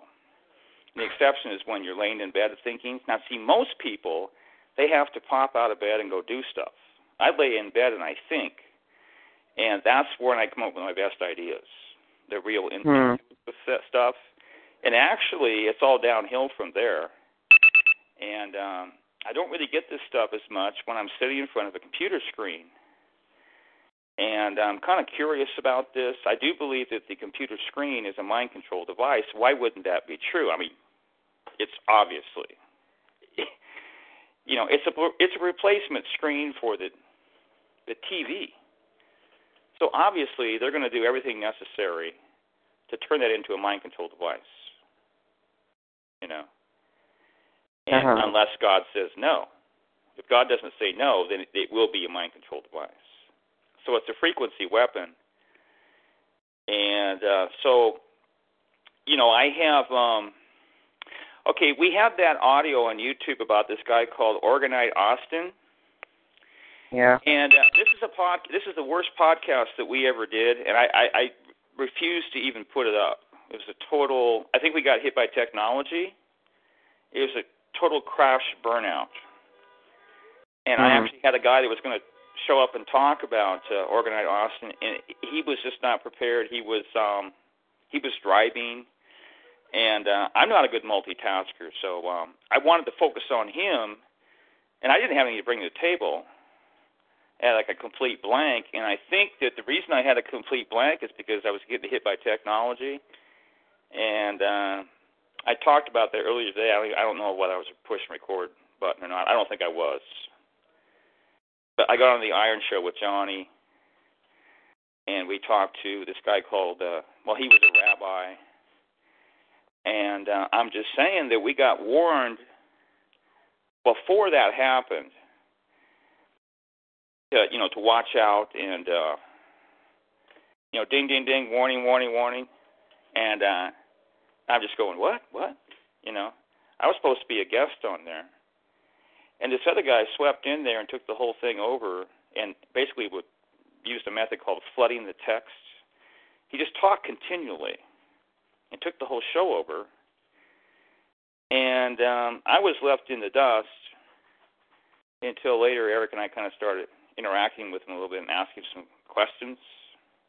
And uh, anyway, that's a whole different subject. But um, we could feel the technology, and it kind of gives you like a blank mind. And you just kind of, duh, you know. Uh huh. And that was happening that night. And the reason I bring this up is because this is right around um, when they do these. Um, they start to amp things up in mid-April. It really starts in mid-April. It doesn't start on the 19th or 20th. Uh, you can feel it earlier, and they also do psyops in mid-April, like around the 15th. They don't wait till the 19th necessarily. It starts a little early, they, they start you know prepping things, softening people up. They actually soften people up for the 19th and 20th, 20th. You know. I think the podcast was probably on the 18th, but like everybody was blank. You were blank. Java Ring was blank. I was blank. The other guy was blank. But anyway, we were talking on that show about Orgonite Austin. He's got a YouTube channel, and he was talking about um, they call it Tesla technology. It's it's the purple plate technology. You've heard about this before, right? Purple plate? Yeah. Purple no. plate. Um, where you can put uh, in front of your computer. Put a purple energy plate. Are you in front of your computer? Okay. Put purple energy plate on your computer. You could also put Tesla in there. But they have a website that uh, sells this kind of stuff. It's sold on different websites, and it's credited with Tesla. It's what's called anodized aluminum. And I had it years ago. I bought it from one of these pyramid power companies. And uh, they said that you could charge it with the pyramid power. You would put it underneath the pyramid, and it would hold a charge. It's just a rectangular piece of aluminum, and it's anodized, and it theirs had a like a gold uh, surface to it, and uh, this surface has the, for some reason they put purple on there. It probably uh, affects the energy to some degree because color has an effect. Color is a frequency, Johnny. You know that? Now, crystals are so far out of the mix. Do you understand that it's not just a spectrum of light, it's a frequency. Now, why is that true? You know, saying that everything is frequency is really one of the most profound things because it explains a lot of things. So it would explain this that if everything is frequency, then it would be true that color is a frequency as well. So the color purple is it's a frequency. So if you have a purple energy plate, it's going to have, at least you could theorize, it has the, the properties of, you know, the color purple to some degree. Now, the question is whether it's significant. Is that important? There's one for there's one for eighty bucks. Yeah, but they have little um medallions. These are um actually remember, I recommend that people get these this is what you want to buy for your child because everybody needs to have a protective device on their body 24 7 Yeah, I've already got my orgone pendant. Yeah, an orgone pendant would be good.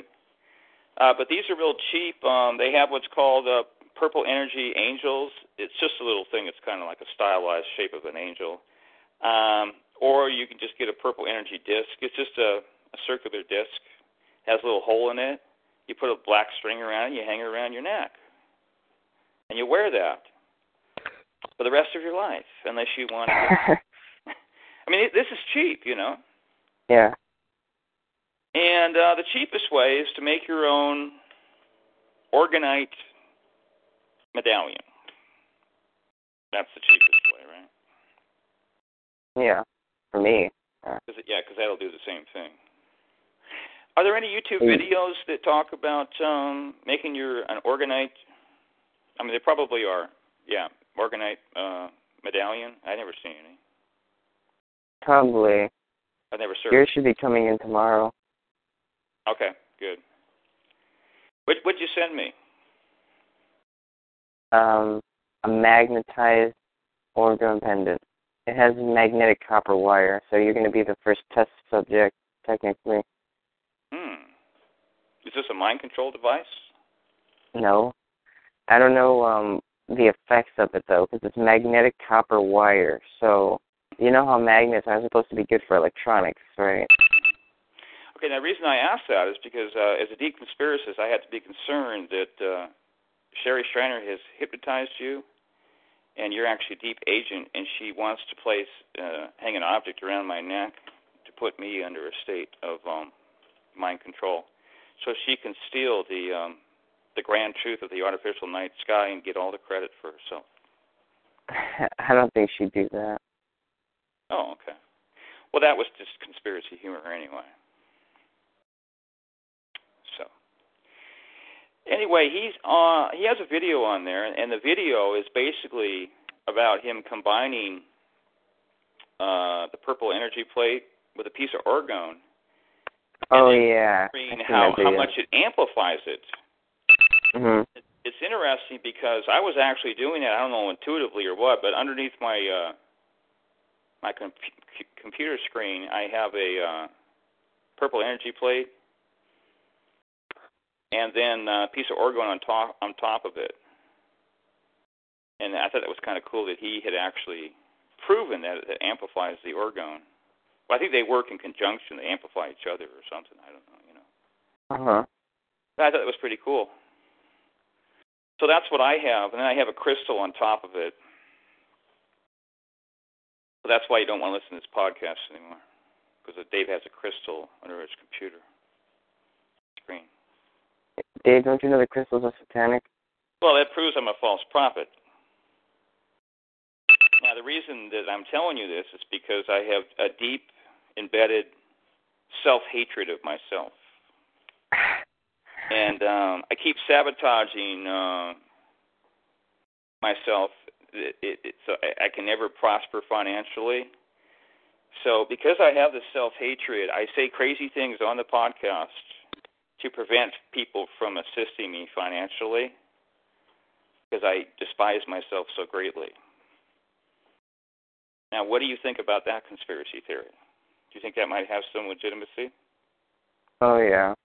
Do you think it's more uh, viable than the uh, Sherry Shriner conspiracy theory, or do you think it's less legitimate? I think it's less legitimate. Do you think it's a form of humor? yeah. Oh, okay. Okay. Just it, it was, but it's an obscure form of humor. So a lot of people may um, may question whether I'm listening um, more and more to the mechanical sounding voices in my head.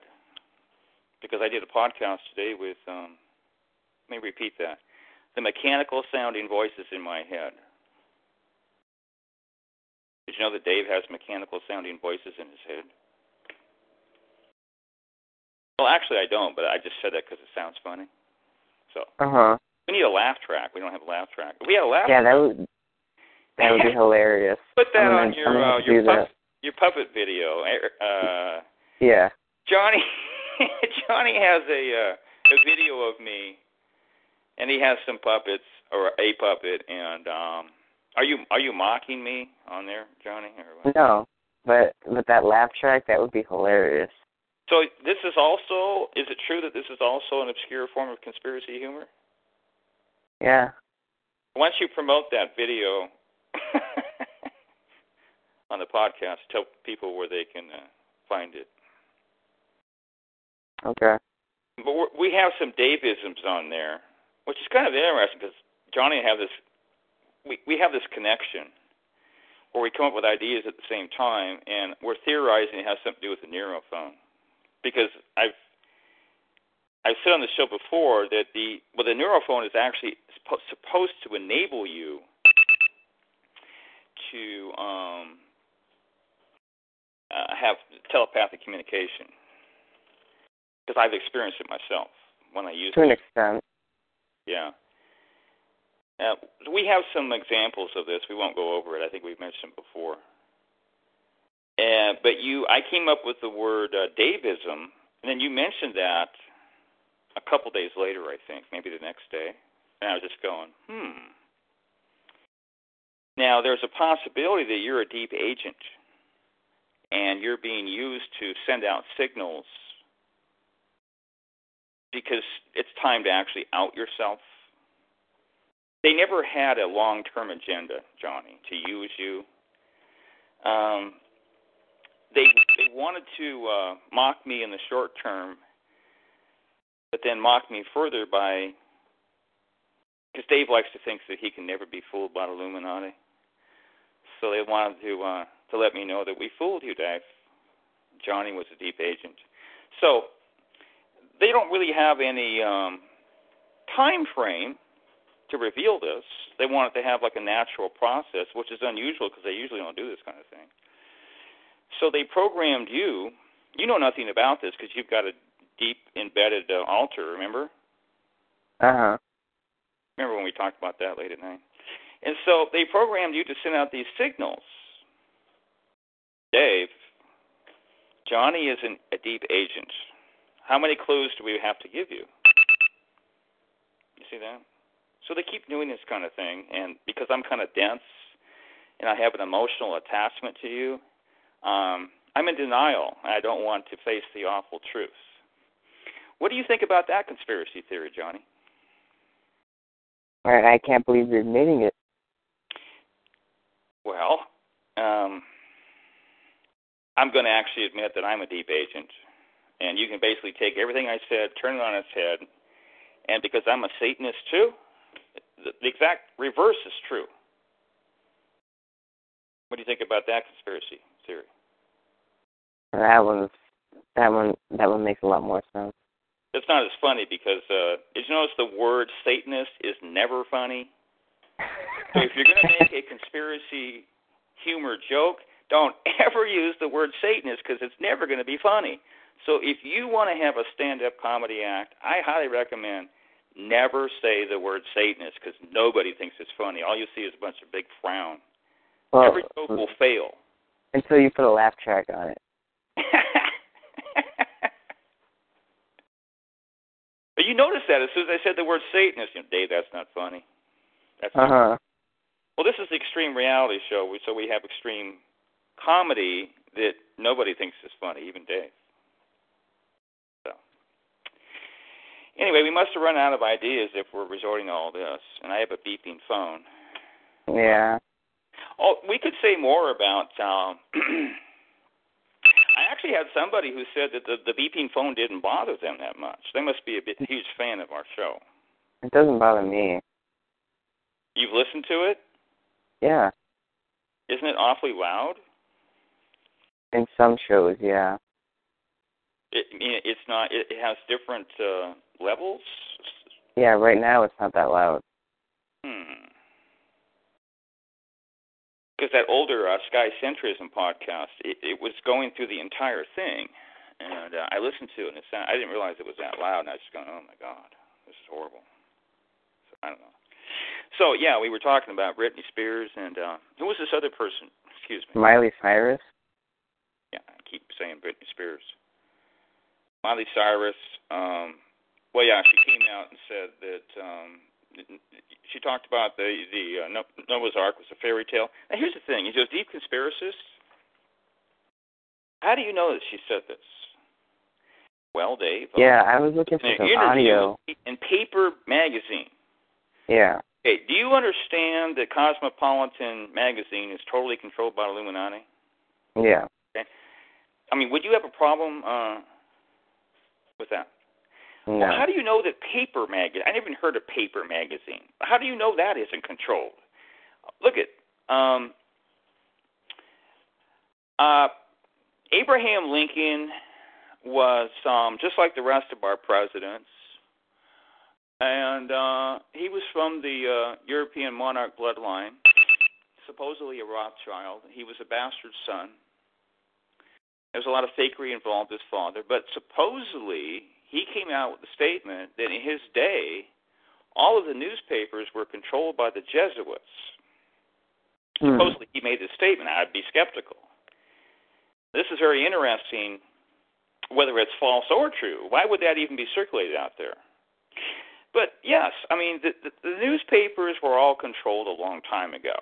Well, guess what, folks? So were the magazines. Does that make sense to you, Johnny? Yeah. You know, there was a time when magazines were very, very important. They're not nearly as important as they are now. They were, they were the thing in the 50s, 60s, and 70s. You know, even before the internet. You know, and so were newsletters. New, uh, newsletters Yeah. were huge. I mean, if you were uh, a conspiracy theorist, uh, you really needed those newsletters before the internet because that's basically all you had. And you know, and actually, um, the alternative radio was on. Uh, I can't think right now. Uh, what do they call it? Uh, Shortwave. shortwave. That was huge. I wonder how shortwave is doing now because you don't hear about it much. Yeah. It's kind of old school now. At any time, that could become more important, like overnight. Okay, so anyway, I mean, they control the magazines.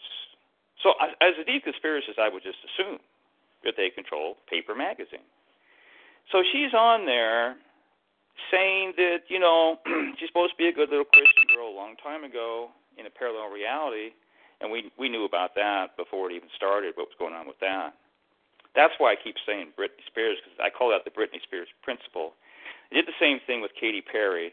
She started off as a good little Christian girl. Of course, her parents are really Satanists.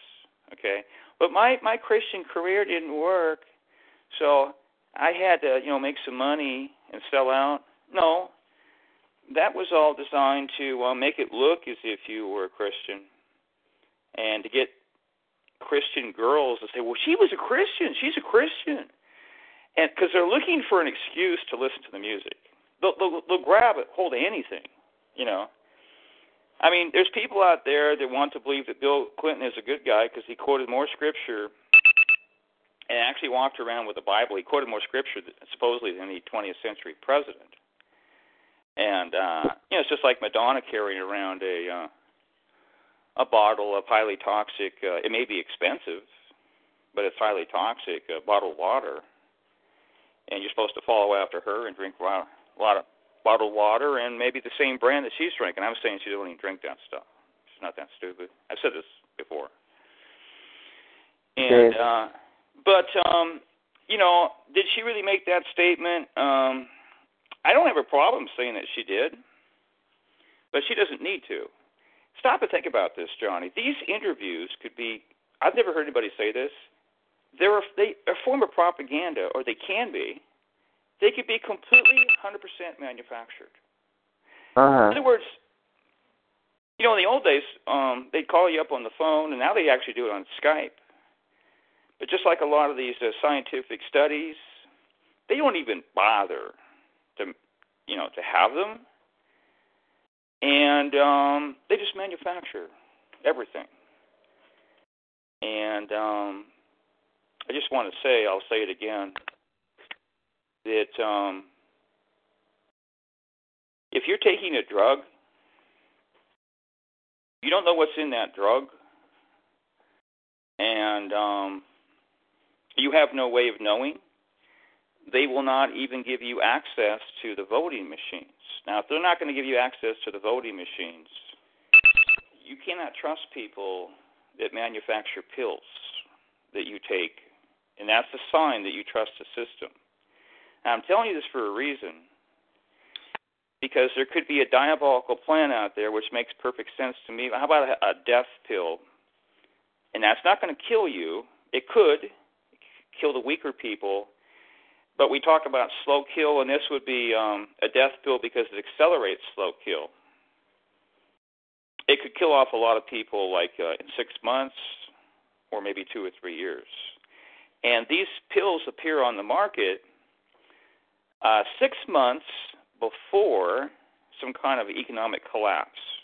And when the system goes down, there's no police on the local streets. Everything is in disarray, and nobody is thinking about what's in this pill or what's in this, you know, what's the latest ingredients in a McDonald's hamburger.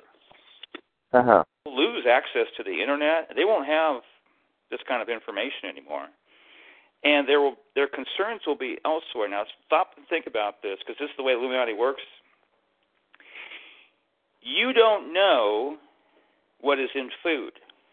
We never have known. And I always talk about how the Illuminati knows these things, but we don't. I could hypothesize that they don't know either. In other words, they don't know everything. I've talked about how um, we cannot measure the complexity of anything. Nothing. Because it could have unknown complexity. There could be worlds behind worlds and those kind of things.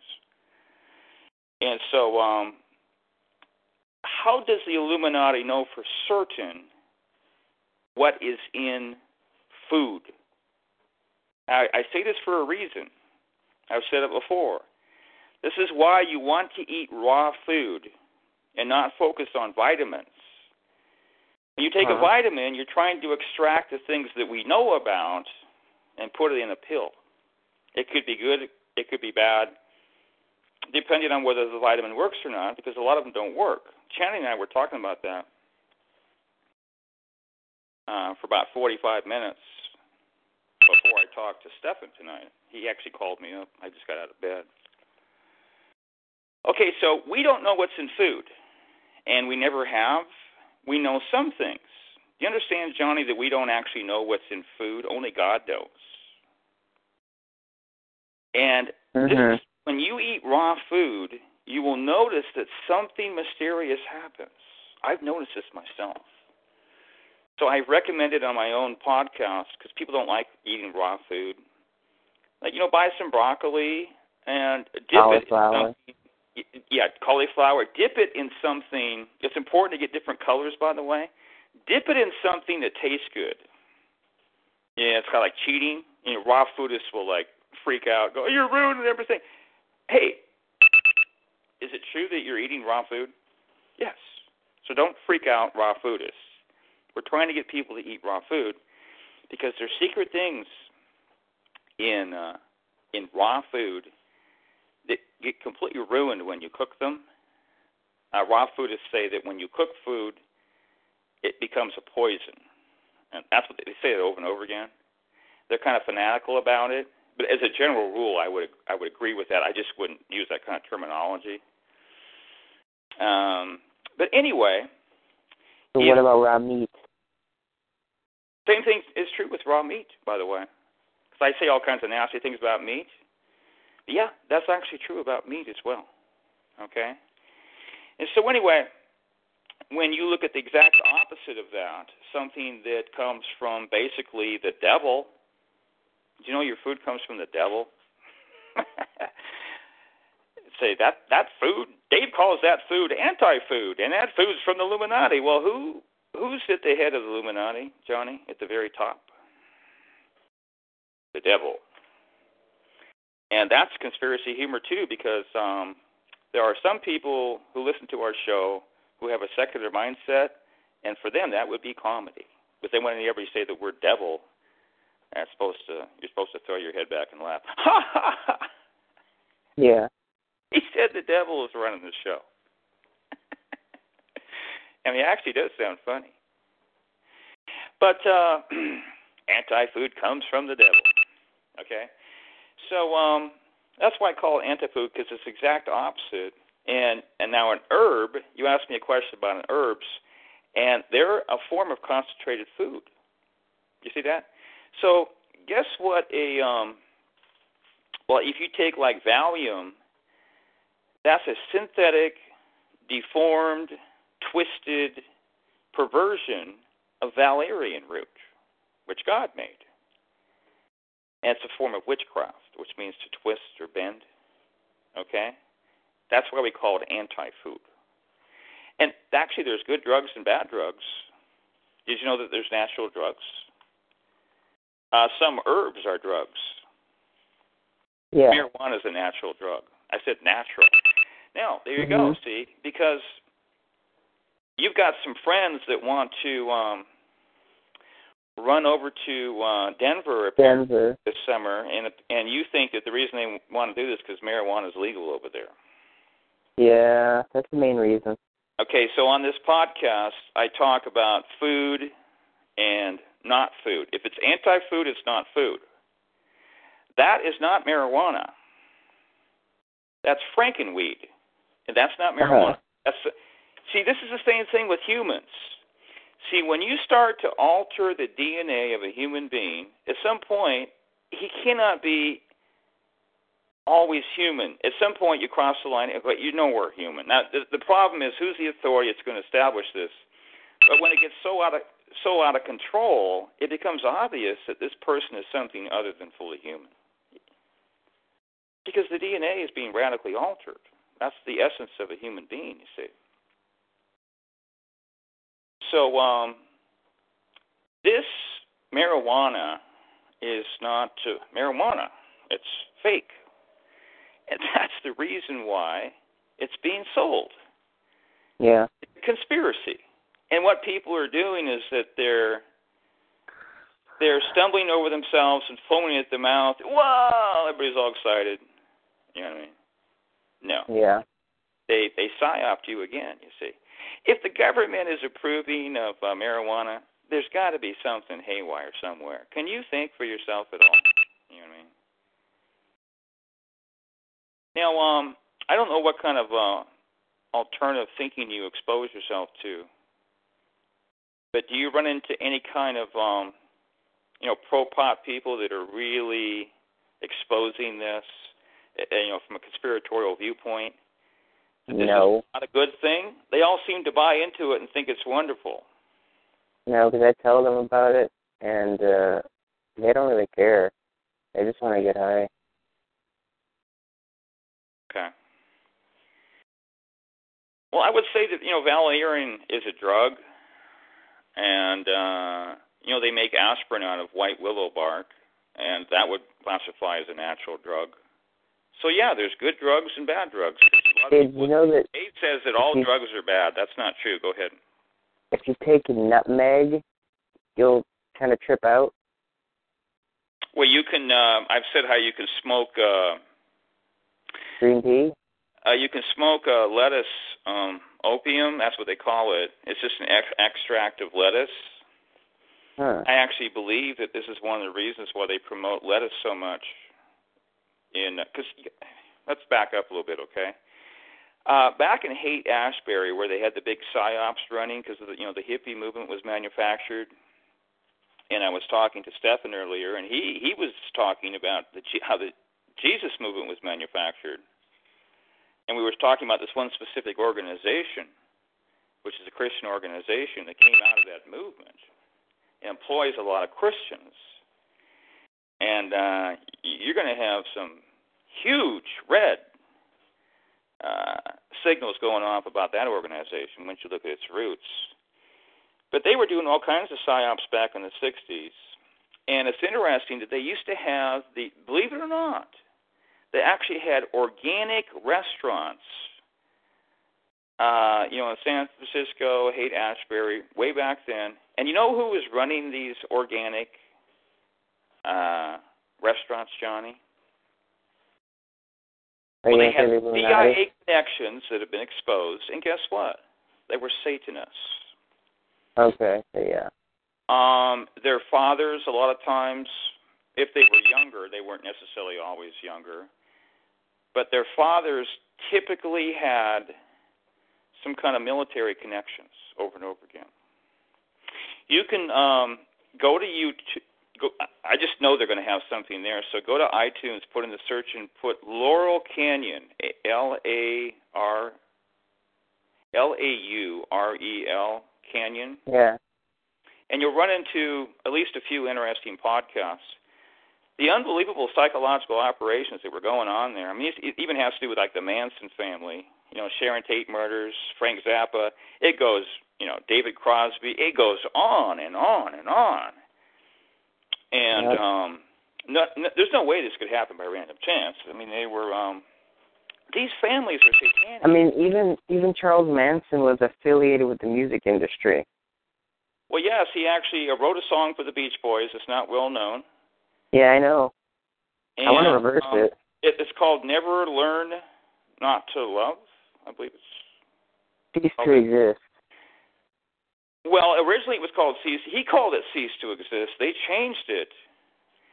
He was a very close friend, as far as we know, of Dennis Wilson, who was the only Beach Boy who actually surfed, and he was he was a drummer, and uh, he was not the youngest, by the way, but uh, Carl uh, Wilson, the guitarist, was the, was the younger. Brian was the genius, and Brian blew his brains out and uh, isolated himself.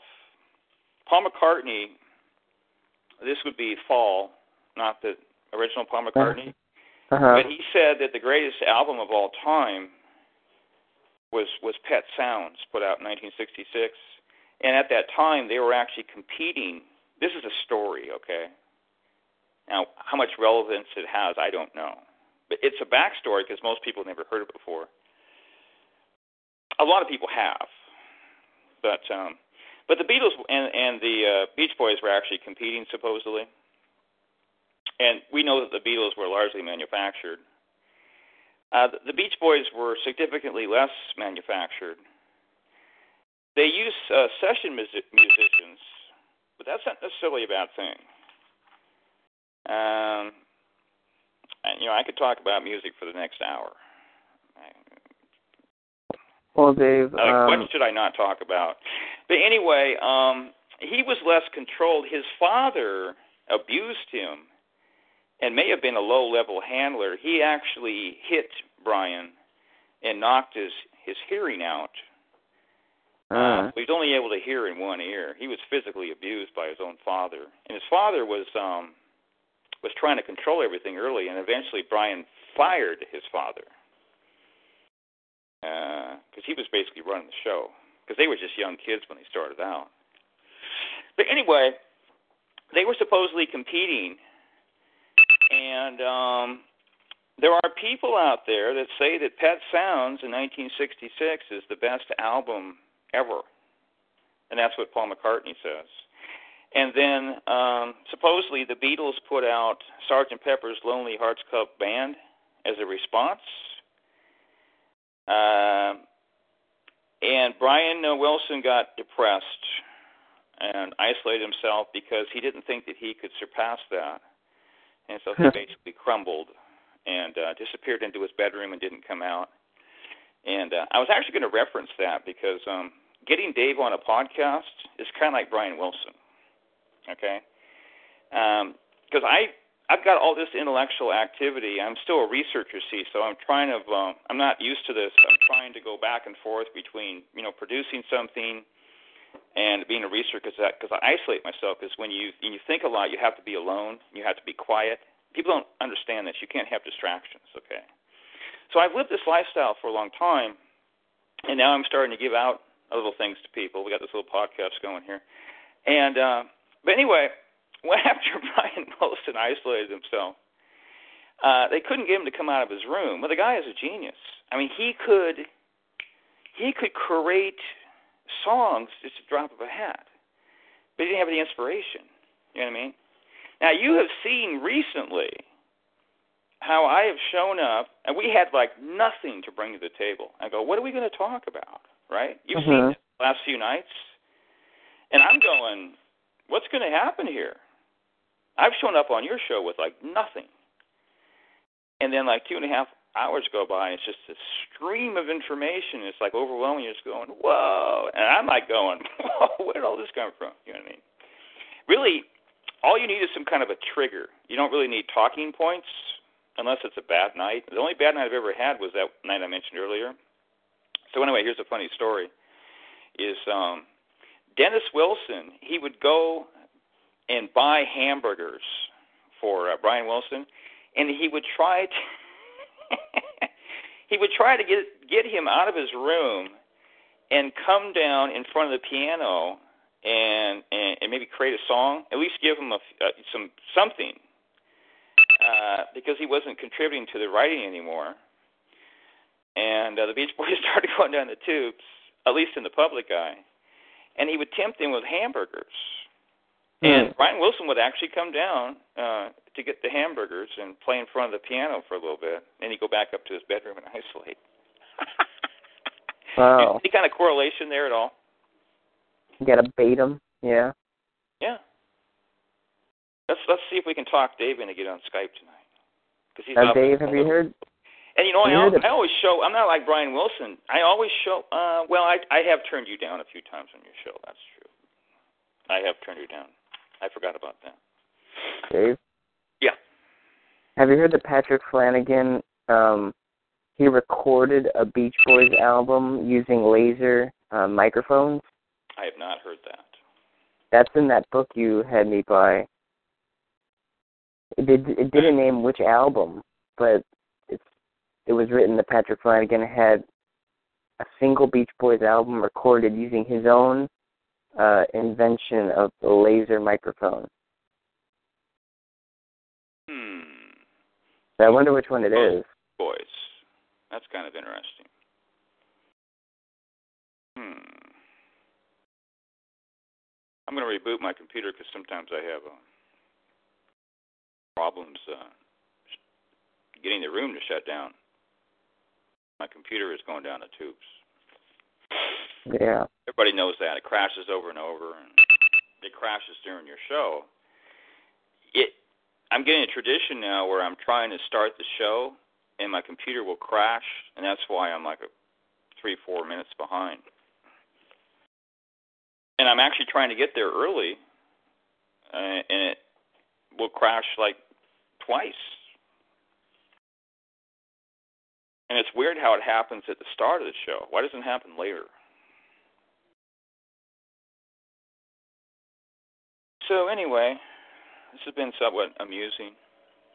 Do you think this re- uh, audio should go in room one or room two? Well, the beginning is definitely room one, I think. Yeah, I could actually split it in two. Yeah, it would be room one. Yeah, I think this is room one audio. It's just got this beeping phone. we got we're doing so many podcasts that uh, we don't really have time to splice them much anymore. So I'm put I'm just putting some of these longer shows up there in room one. A few of them, you know. I'm glad I found out about this room because there's a lot of audio that I want to listen to now. Oh, you're talking about the Madcap Laughs. Yeah. Yeah. Yeah, we got these secret rooms um, where we have a lot of hidden audio that's supposed to go up, at least some of it, uh, you know, in room one or room two. But uh, I, I'm I'm not uh, as picky as I used to be about the audit uh, editing. And right now, um, as long as I'm talking over a, I'm the primary speaker, so as long as I talk over uh, Skype or um, you know a landline, or I don't have a landline here, but a you know regular phone, my audio sounds good enough. I, I drew the line um, with the um, uh, talking over cell phone because it just sounded horrible, and so I actually said to uh, uh, Stefan earlier that there was a period there in 2013 where I, I refused to put up any audio because it was all yeah, it, it, it, I didn't like the sound of it, and I didn't have anybody uh, editing it for it, you know, to enhance, enhance the sound quality. And yeah. I just said, screw it, I'm not going to put anything up. So I didn't for like five, six months or something like that. I don't know. That's one reason why we got behind right there.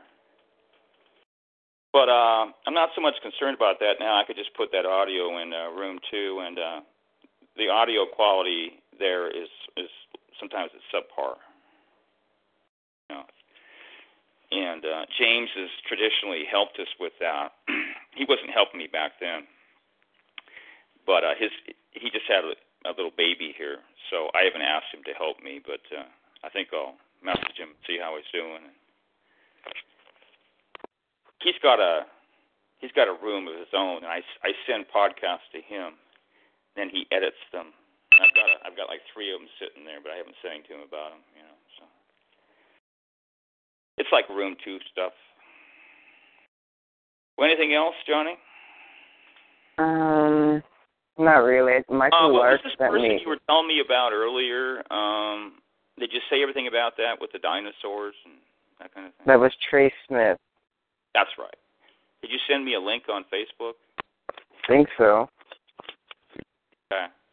I remember. Uh, I just see. want to say real quick that I did a show with you, and um, Yeah, I did. out differently because we just ran out of time. We were going to talk about Crow seven seven seven. He has a YouTube channel. Yeah. I think you did. You put the link in there, but you withdrew it because we never talked about him, right? Yeah, we never did.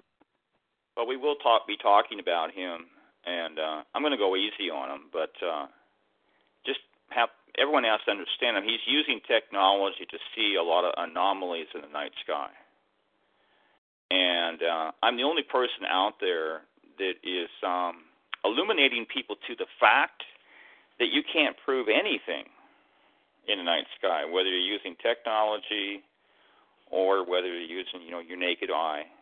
You can't prove that there's a moon if you're gazing at the moon. You can't prove anything on the moon. I'm talking about absolute proof now.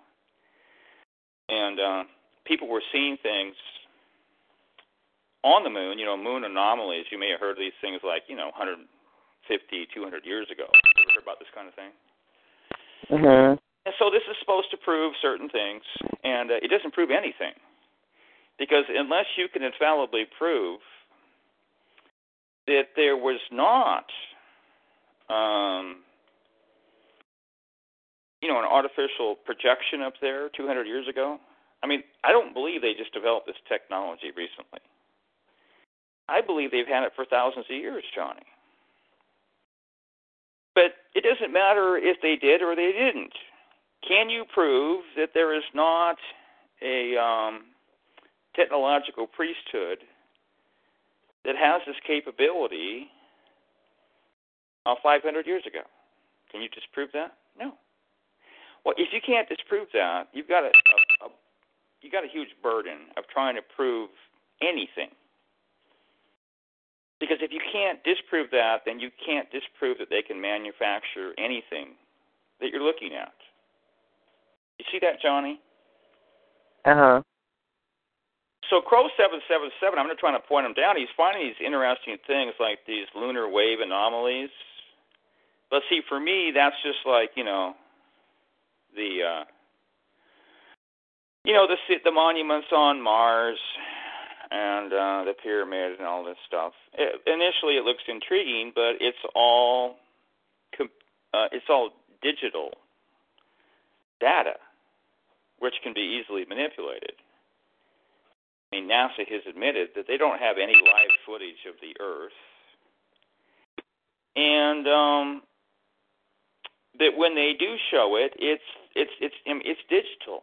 So it see, it goes back to the same old thing. It's a trust issue, and they actually know that most people trust them. They don't have all these suspicions like we do, you know.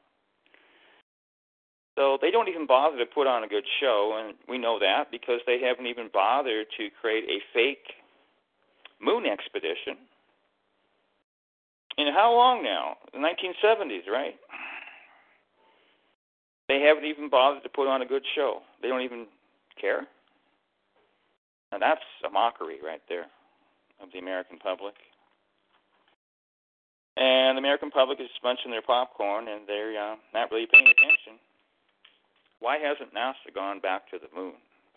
Remember, I was talking about the the Jetson uh, syndrome, Johnny. Yeah. How they uh, they promised us all this uh, technological advancement. Well, that's a good example right there uh, of that that's going right down the tubes. Because if that was legitimate, then we should be um, landing on Mars and uh, doing all these wonderful things. And of course, there's people out there that believe that we have landed on Mars. So one of the things I like about Crow 777, he's you know he's talking about the potential impossibility that man can actually implore, uh, explore space, at least with the technology that NASA has, because it may be too threatening for him as a biological being. He can't survive. Now, I don't know about these things for sure. I've thought about them for quite some time. I haven't concentrated on them too much. And he's actually saying the same thing. He says he's not sure. He's not sure if man can space travel. You know what I mean? So I like that, you know. And he's also getting people to question things and uh, look around. But um, as far as I know, I'm the only person that is um, telling us the truth about you can't prove anything or know anything for certain because you can't uh, measure the power of beings that uh, you have insufficient knowledge about and what they can do and what they can't do. You can't even prove or disprove their existence. We simply are severely lacking in knowledge. But uh, I didn't think along these lines for a long time too, because they're pretty, it's pretty radical thought. But once you kind of lay on the table, you can see unless you have some kind of emotional impediment. This is true. We never could do these things. We just thought we could. You see. Mhm. So my uh, primary uh, reason to believe in a moon, I, do, I believe it's a fake moon, but I believe it's a genuine moon, is based on an ancient text, and I already said that you can't prove anything absolutely with an ancient text that passed through a medieval system of control where we lost control of the text. And uh, that's not a good situation. So um, I believe it was sufficiently protected by God, but I can't can't prove anything uh, the existence of any kind of celestial object with the Bible. And the Bible does not actually talk about the existence of a moon during this particular period of time. Ezekiel 34 talks about this period between the first century and the restoration of Israel. So it's a very important chapter, Ezekiel 34. It doesn't mention the moon. Uh, but the Bible does talk about the moon in the future, and that it will exist for a long time, as long as it, as long as the uh, Messianic Prince rules. It talks about him in uh, Psalm 89. It talks about the moon in Psalm 72, which also talks about his rule. Then the age will come to an end, and there will be a similar period in my belief system that's compatible with the golden age which we talk about is um, they have universal traditions around the world outside of Western culture. Here they only address them in like the New Age movement, stuff like that. The Golden Age was a pre-Adamic era. This has nothing to do with the so-called gap theory of that you'll find like in the Scofield Reference Bible or something like that. But it's older traditions that mankind still retains in that pre-Adamic era, which was superior to what we call the Genesis creation uh, there was no sun and moon. They had some kind of superior light that I believe was streaming down from heaven. And we talked about before how this Middle Earth that we live on is tilted, and that's why we have seasons and um, inferior light. Uh-huh. Like we have we have clouds because I don't believe in. Uh, they had clouds in the Golden Age, and I don't believe that. Uh, I don't believe that there was clouds before um, Adam fell. And uh, I do want to just point this out. I've said it before, but um, when you know when you practice sun gazing, um, notice that when you look t- uh, towards the east in the morning, that it's always superior to when the uh, sun goes down at night. There's always less cloud cover. I've never heard anybody talk about this. Now, in this cosmology that we're talking about here, you're actually looking at Eden. The sun rises in Eden, and you'll notice that the, the west is inferior. You'll see this over and over and over again. Consistent pattern. And why is that true? So, anybody that's practicing sun gazing, pay attention to that. The western region is inferior fascinating. My computer just crashed. Oh wow. Um, I was going to say something too about uh, cosmology that we talked about earlier when I was talking about with Stefan. Um. Anyway, until these guys start talking about a cosmic sea, I mean, just talk about it talk about, okay, I don't believe in a cosmic sea. You see that, Johnny? Uh-huh. Nobody's talking about it. And, okay, here's what I wanted to mention. They're trying to develop cosmologies on the assumption that what we call Middle Earth extends. Okay, Mark Sargent, he has a, um,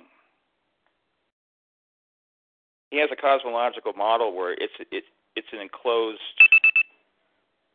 cosmos, closed cosmology. And this is the um, this is the ancient model. I'm surprised that he um, believed this, because most of the time when they present these flat Earth theories, they don't have an enclosed model.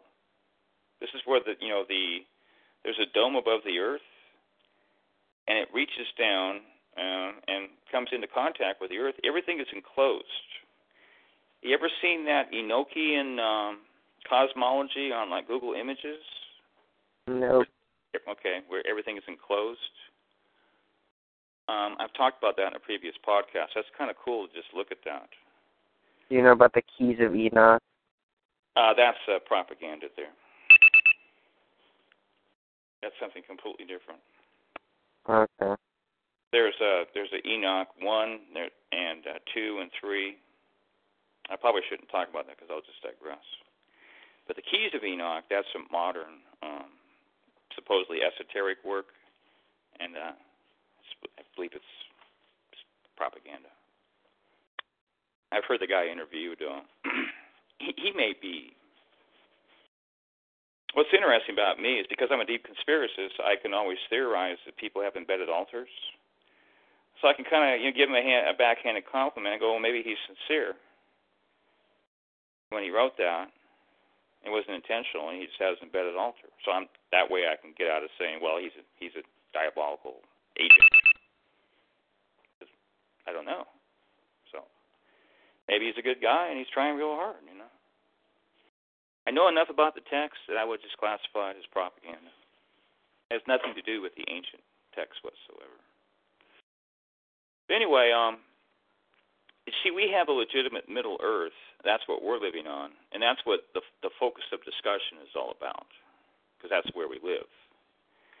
But Middle Earth, in my model, which is also the ancient model, is at the center of this cosmic sea. Why we call it Middle Earth. And, and uh, at the outskirts of Oceanus, I'm just using the Greek term, you have these uh, superior western and eastern lands.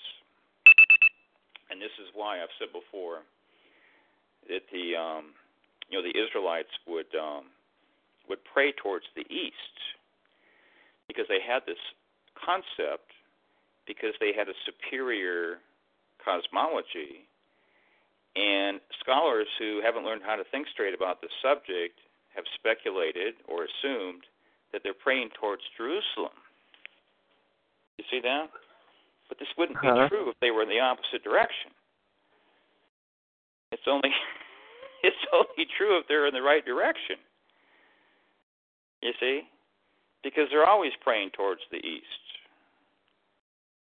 And uh, in other words, if they were east of Jerusalem, they would be turning towards the west if they actually thought that it all had to do with Jerusalem. Do you understand that? What if you're on the wrong side of Jerusalem? You're on the eastern side, so you'd be turning, if you're praying towards Jerusalem because it's sacred, then you'd be praying towards the west. You see that? Oh yeah, you did mention that. But they always pray towards the east. And the reason they always pray towards the east, know, these are traditions. There are traditions that um, not everything is in the Bible. This is one of the relatively trustworthy traditions that scholars acknowledge is not in the Bible, but it's you know an oral tradition or practice or folk belief or whatever the heck. Uh, it's not just practiced, by the way, by uh, call them Jews or whatever. but yeah, I mean, uh, in, in uh, ancient Judaism, they believed that there was a superior land, and uh, the Greeks talked about this. They called the Elysian Fields. So that wasn't some kind of a heaven above or something below, like Abraham's bosom. It was out there in the beyond, just like um, King Arthur's Avalon we haven't talked about this too much, but they have these paradisical isles a number of different names.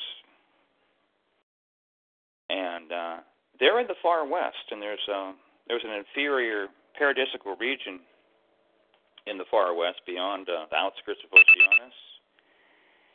And um, the uh, great uh, 20th century alchemist uh, Fulcanelli, who was a very mysterious figure, he wrote a book called the um, the Mystery of the Cathedrals, and he actually reveals in there a lot of things that uh, had previously been esoteric.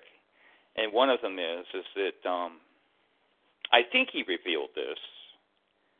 I'm going to mention another thing that the um, we've been talking about this um, this hidden goddess, and the reason she's hidden is because she's sacred to them. They don't reveal it to the commoner except in esoteric form. She's hidden over and over and over again, and, and her symbolism is all around us, but they never come out. It, Johnny, have they ever come out and said, um, "There's a goddess who sits above all," or "She's the consort of the Dark Lord," or anything like that? You know what I mean? Now you can't get away with things like that in a movie because, well, that's just a movie. That was just the X Files. You know what I mean? But there's no authoritative voice that's going to announce this. You know what I mean? So it's always done in a covert fashion. Well, anyway, I believe that he came up with this, but uh, if he didn't, it's true anyway. Because you're talking about, uh, it's basically mathematics because you're talking about geometric forms, has to do with geometry, and what's called sacred geometry. But these medieval cathedrals, they actually um, honor this goddess, and they um, have to do with the, the female uh, genitalia again, and and the womb. But what I want to point out is something that he definitely did mention, is that they, they're esoterically they're oriented towards the West, because with the Illuminati and their um, esoteric philosophy, they don't acknowledge the sacred East; they they acknowledge the sacred West and this is a true location of Atlantis.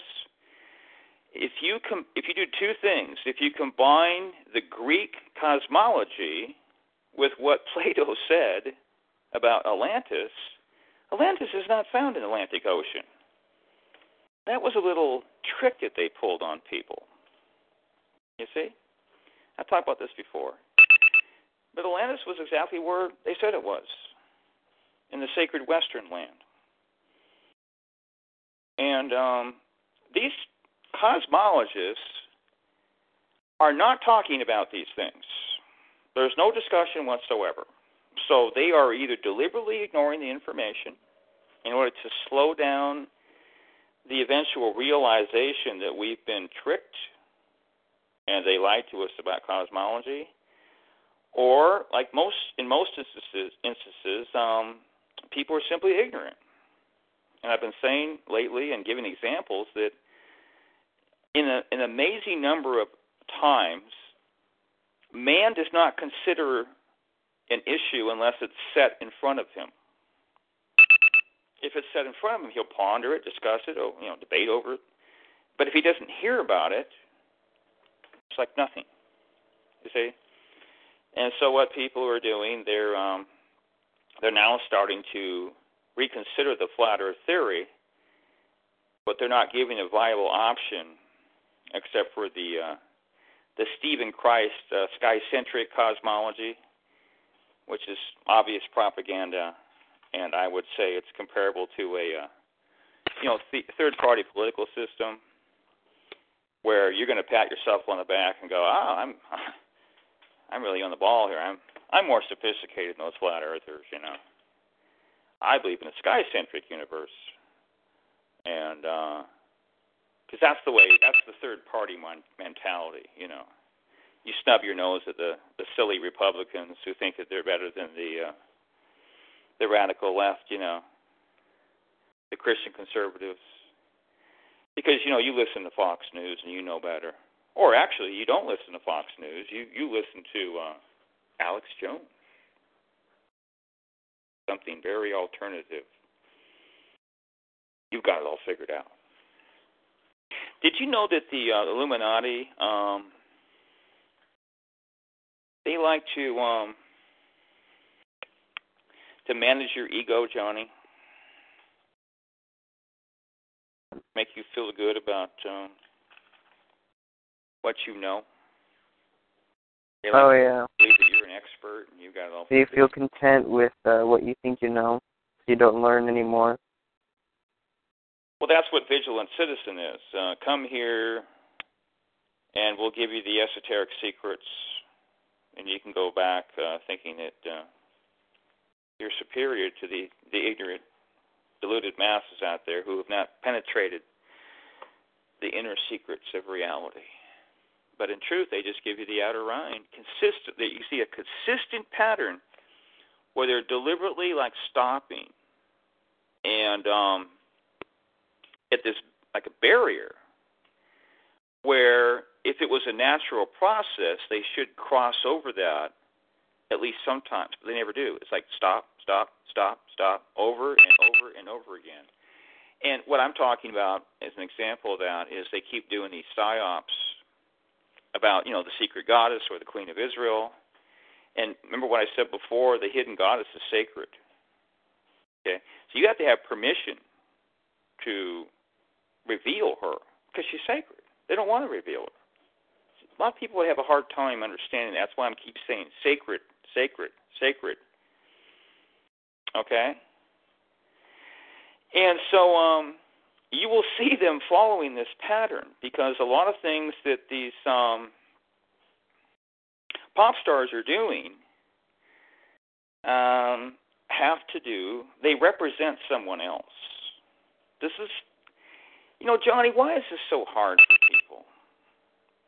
Why can't we talk about it? Notice how there's no discussion, Johnny? Have you heard a discussion? Uh-huh. Have you just heard a discussion about how um, this pop star is mocking the Queen of Israel, or she's glorifying um, this um, supernatural entity? Heard that before? No. Only so again, just like when we're talking about cosmology, can we can we at least talk about the cosmic sea enough to say, well, that's not true? Uh, can we talk about how uh, okay, these pop stars are not emulating, um, you know, celestial beings? But no. See, there's no discussion at all.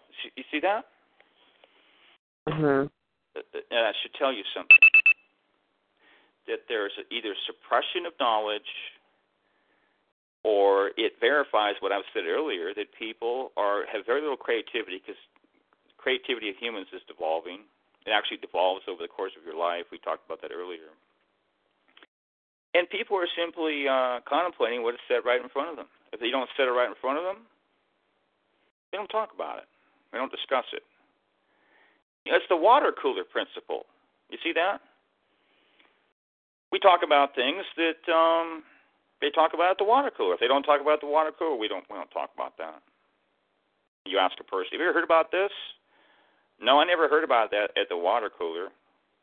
Nope, never heard about that one. You know what I mean? And the water cooler for most people is what? A television set. You sit on a bus or hang out with people, you know, the program masses. Isn't it true that you will hear them talking about ideas and concepts that they heard on their tele teacher? Isn't that true? Uh huh. And they don't really talk about a whole heck of a lot besides that, this is like personal issues with people.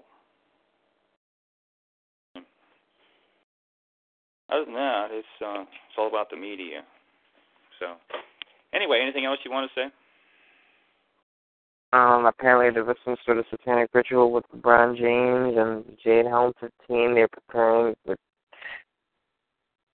internment camps I'm doing some National Guard training camp stuff. I don't know, dude. I'm I'm looking on GLP. I'm just I'm seeing the total collapse of America as we knew it.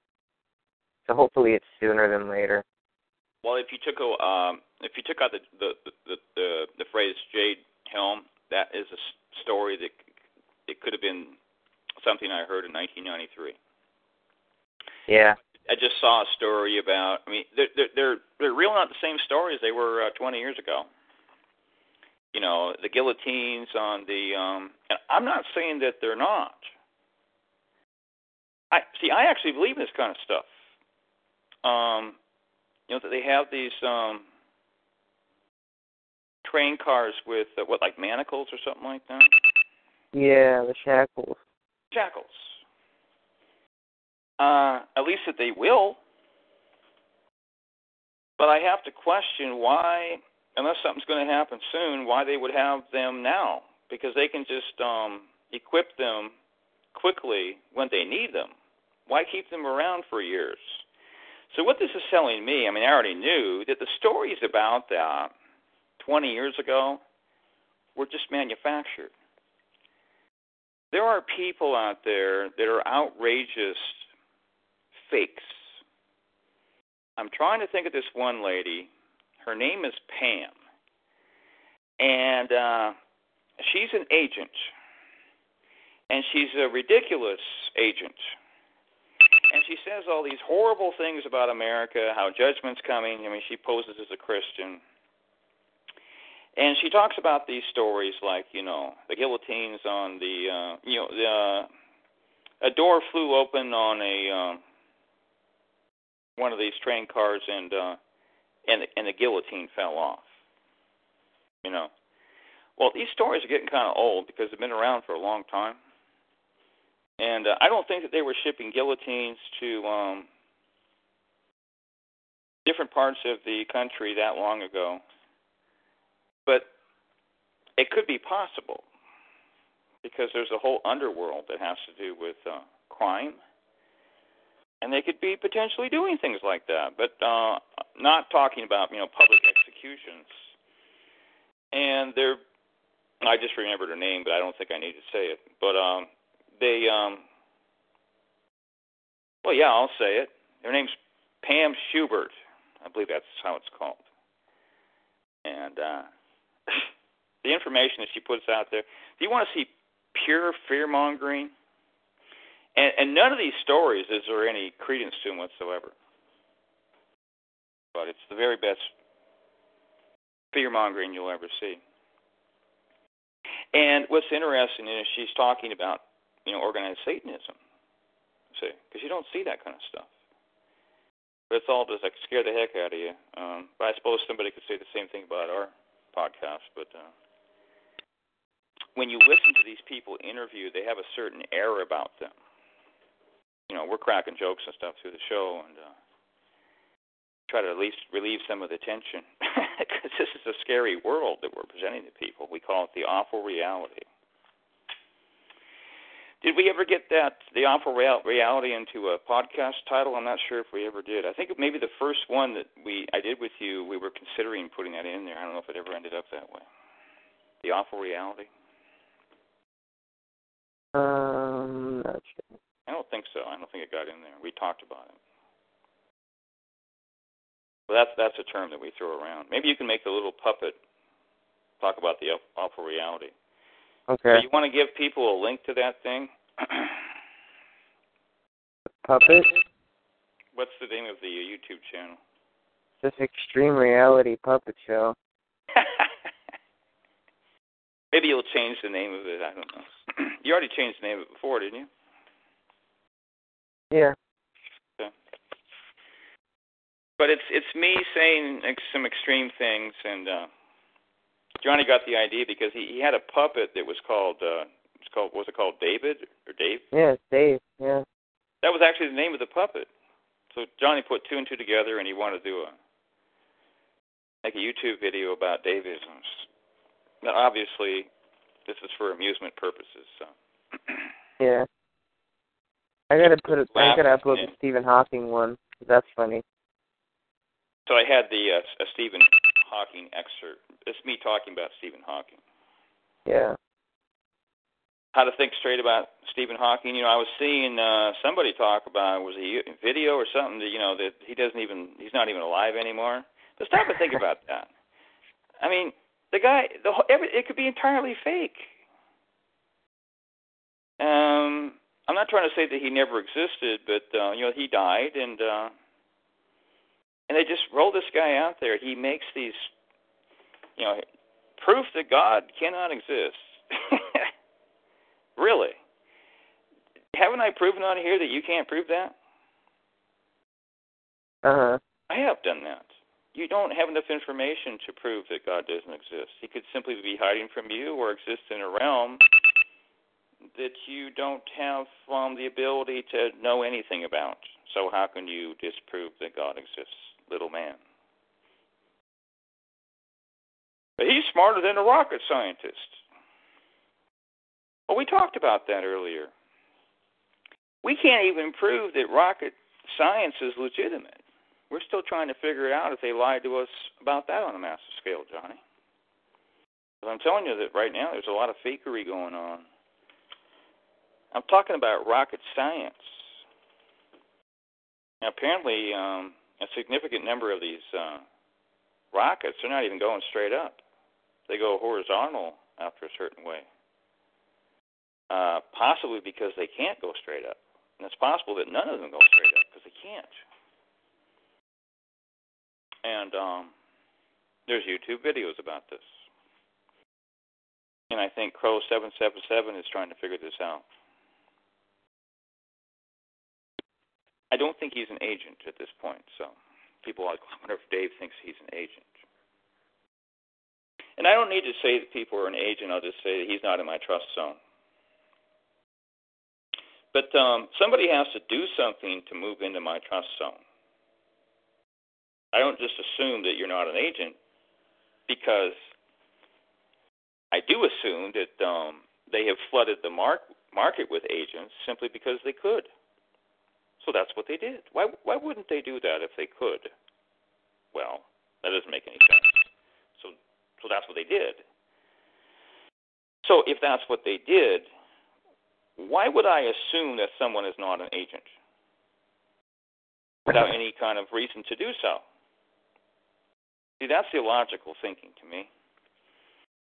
So a person has to do something to get into my trust zone. If he's in my trust zone, um, he could be an agent or not, but um, you know, I don't. Uh, if he's not in my trust zone, I don't trust the person. So anyway. Oh yeah, I guess. Um. Yeah, that that's a nice way of saying that. Um, instead of just calling somebody an agent, you know, they're not in my trust zone. Anyway, anything else?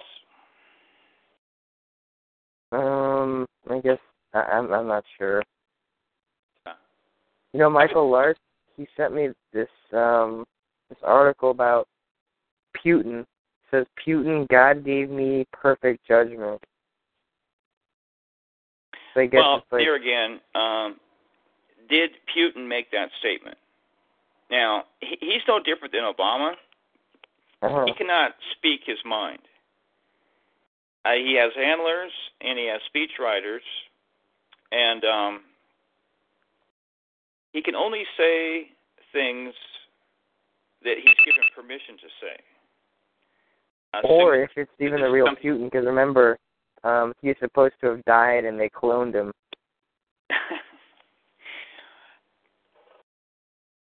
I could actually talk about that for about a half hour. I, I don't think I want to do that because a lot of people would expect me to say a lot of nasty things about that. But see, um, that's the real reality out there. Now, I live in a world that um, is compatible with the theory that they have cloned everybody, Johnny, including me and you, because they could. This is the uh, because they could principle. And it's like, you know, for you, that's like a logistical problem. Like, where are they going to put all these people? Why would they do something like that? You don't know what they have and what they don't have. So tell me, sir, what you know about Illuminati shrinking technology, which I've never heard about anybody discussing they could take you using uh, nanotechnology and restructure you to a more um, compatible size, and then, uh, or just rearrange your frequencies, and they could just reassemble you later. So uh, we don't have a storage problem, Johnny. You know what I mean? Uh huh. But one thing about the uh, Illuminati, they're, they're uh, satanic madmen, um, but they're intensely curious.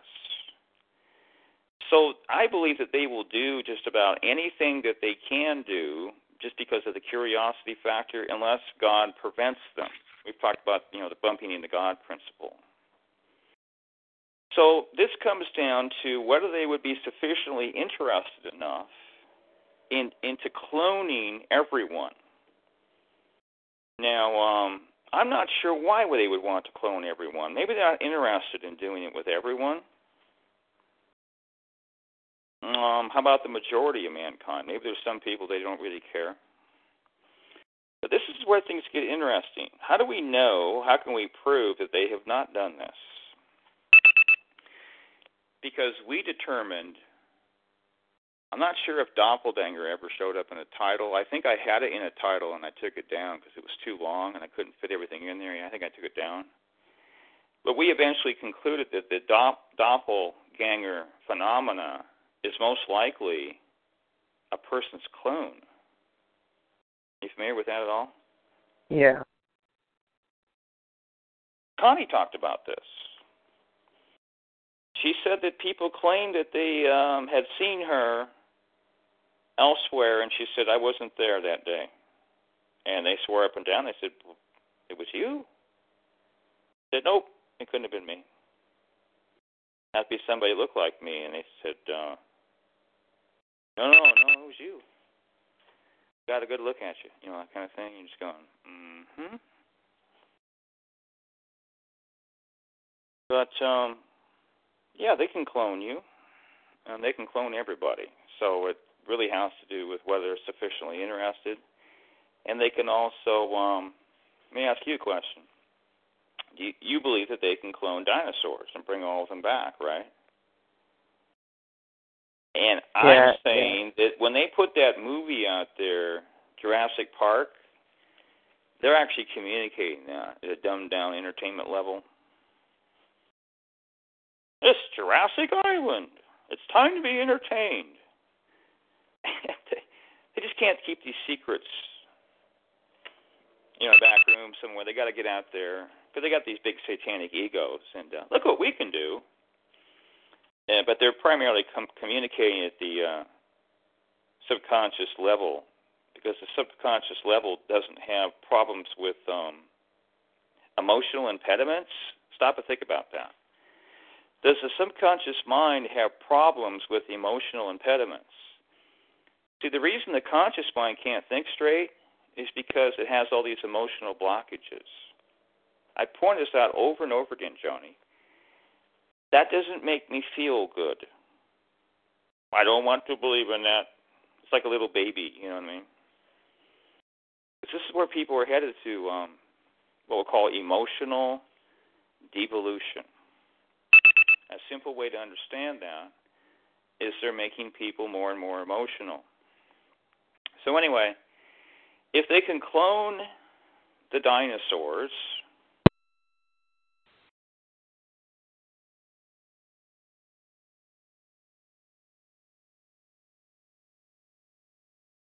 Oh no.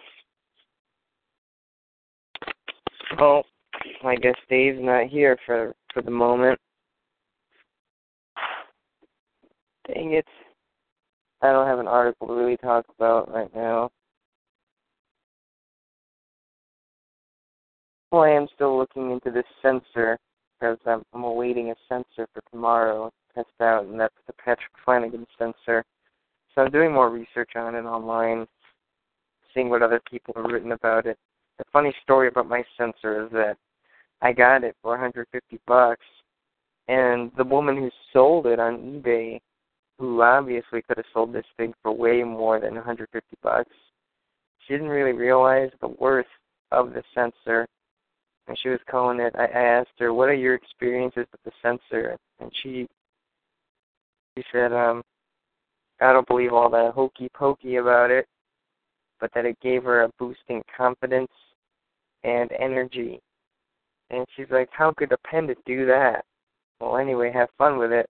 And she didn't realize just exactly how much more she could have sold it for and, and the worth of it. Because there was a there was a sensor that didn't look as dingy as this one that I got for about two hundred, and I was gonna get that, but someone snagged it, so I got the hundred fifty one. And uh now the only sensors that you can get on eBay are over three hundred bucks. So and there were a lot of watchers on the on that listing too. So it was great to get the a guest six. Better show. Wow. Okay. Yeah, guest six just left a better show in the uh the chat room. How could there be a better show than this show?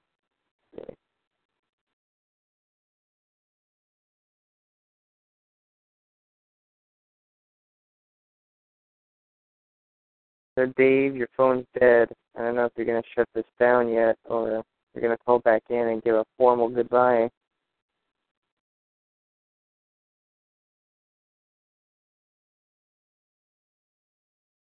It's getting late, too.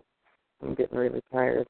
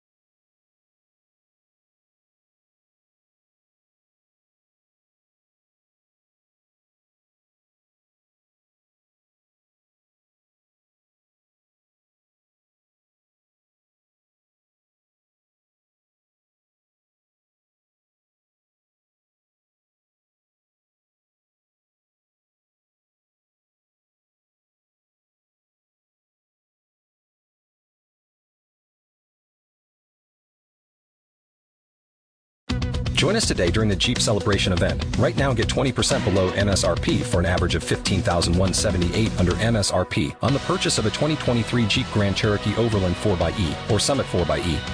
Not compatible with lease offers or with any other consumer incentive offers. 15,178 average based on 20% below average MSRP from all 2023 Grand Cherokee Overland 4xE and Summit 4xE models in dealer stock. Residency restrictions apply. Take retail delivery from dealer stock by 4 1. Jeep is a registered trademark.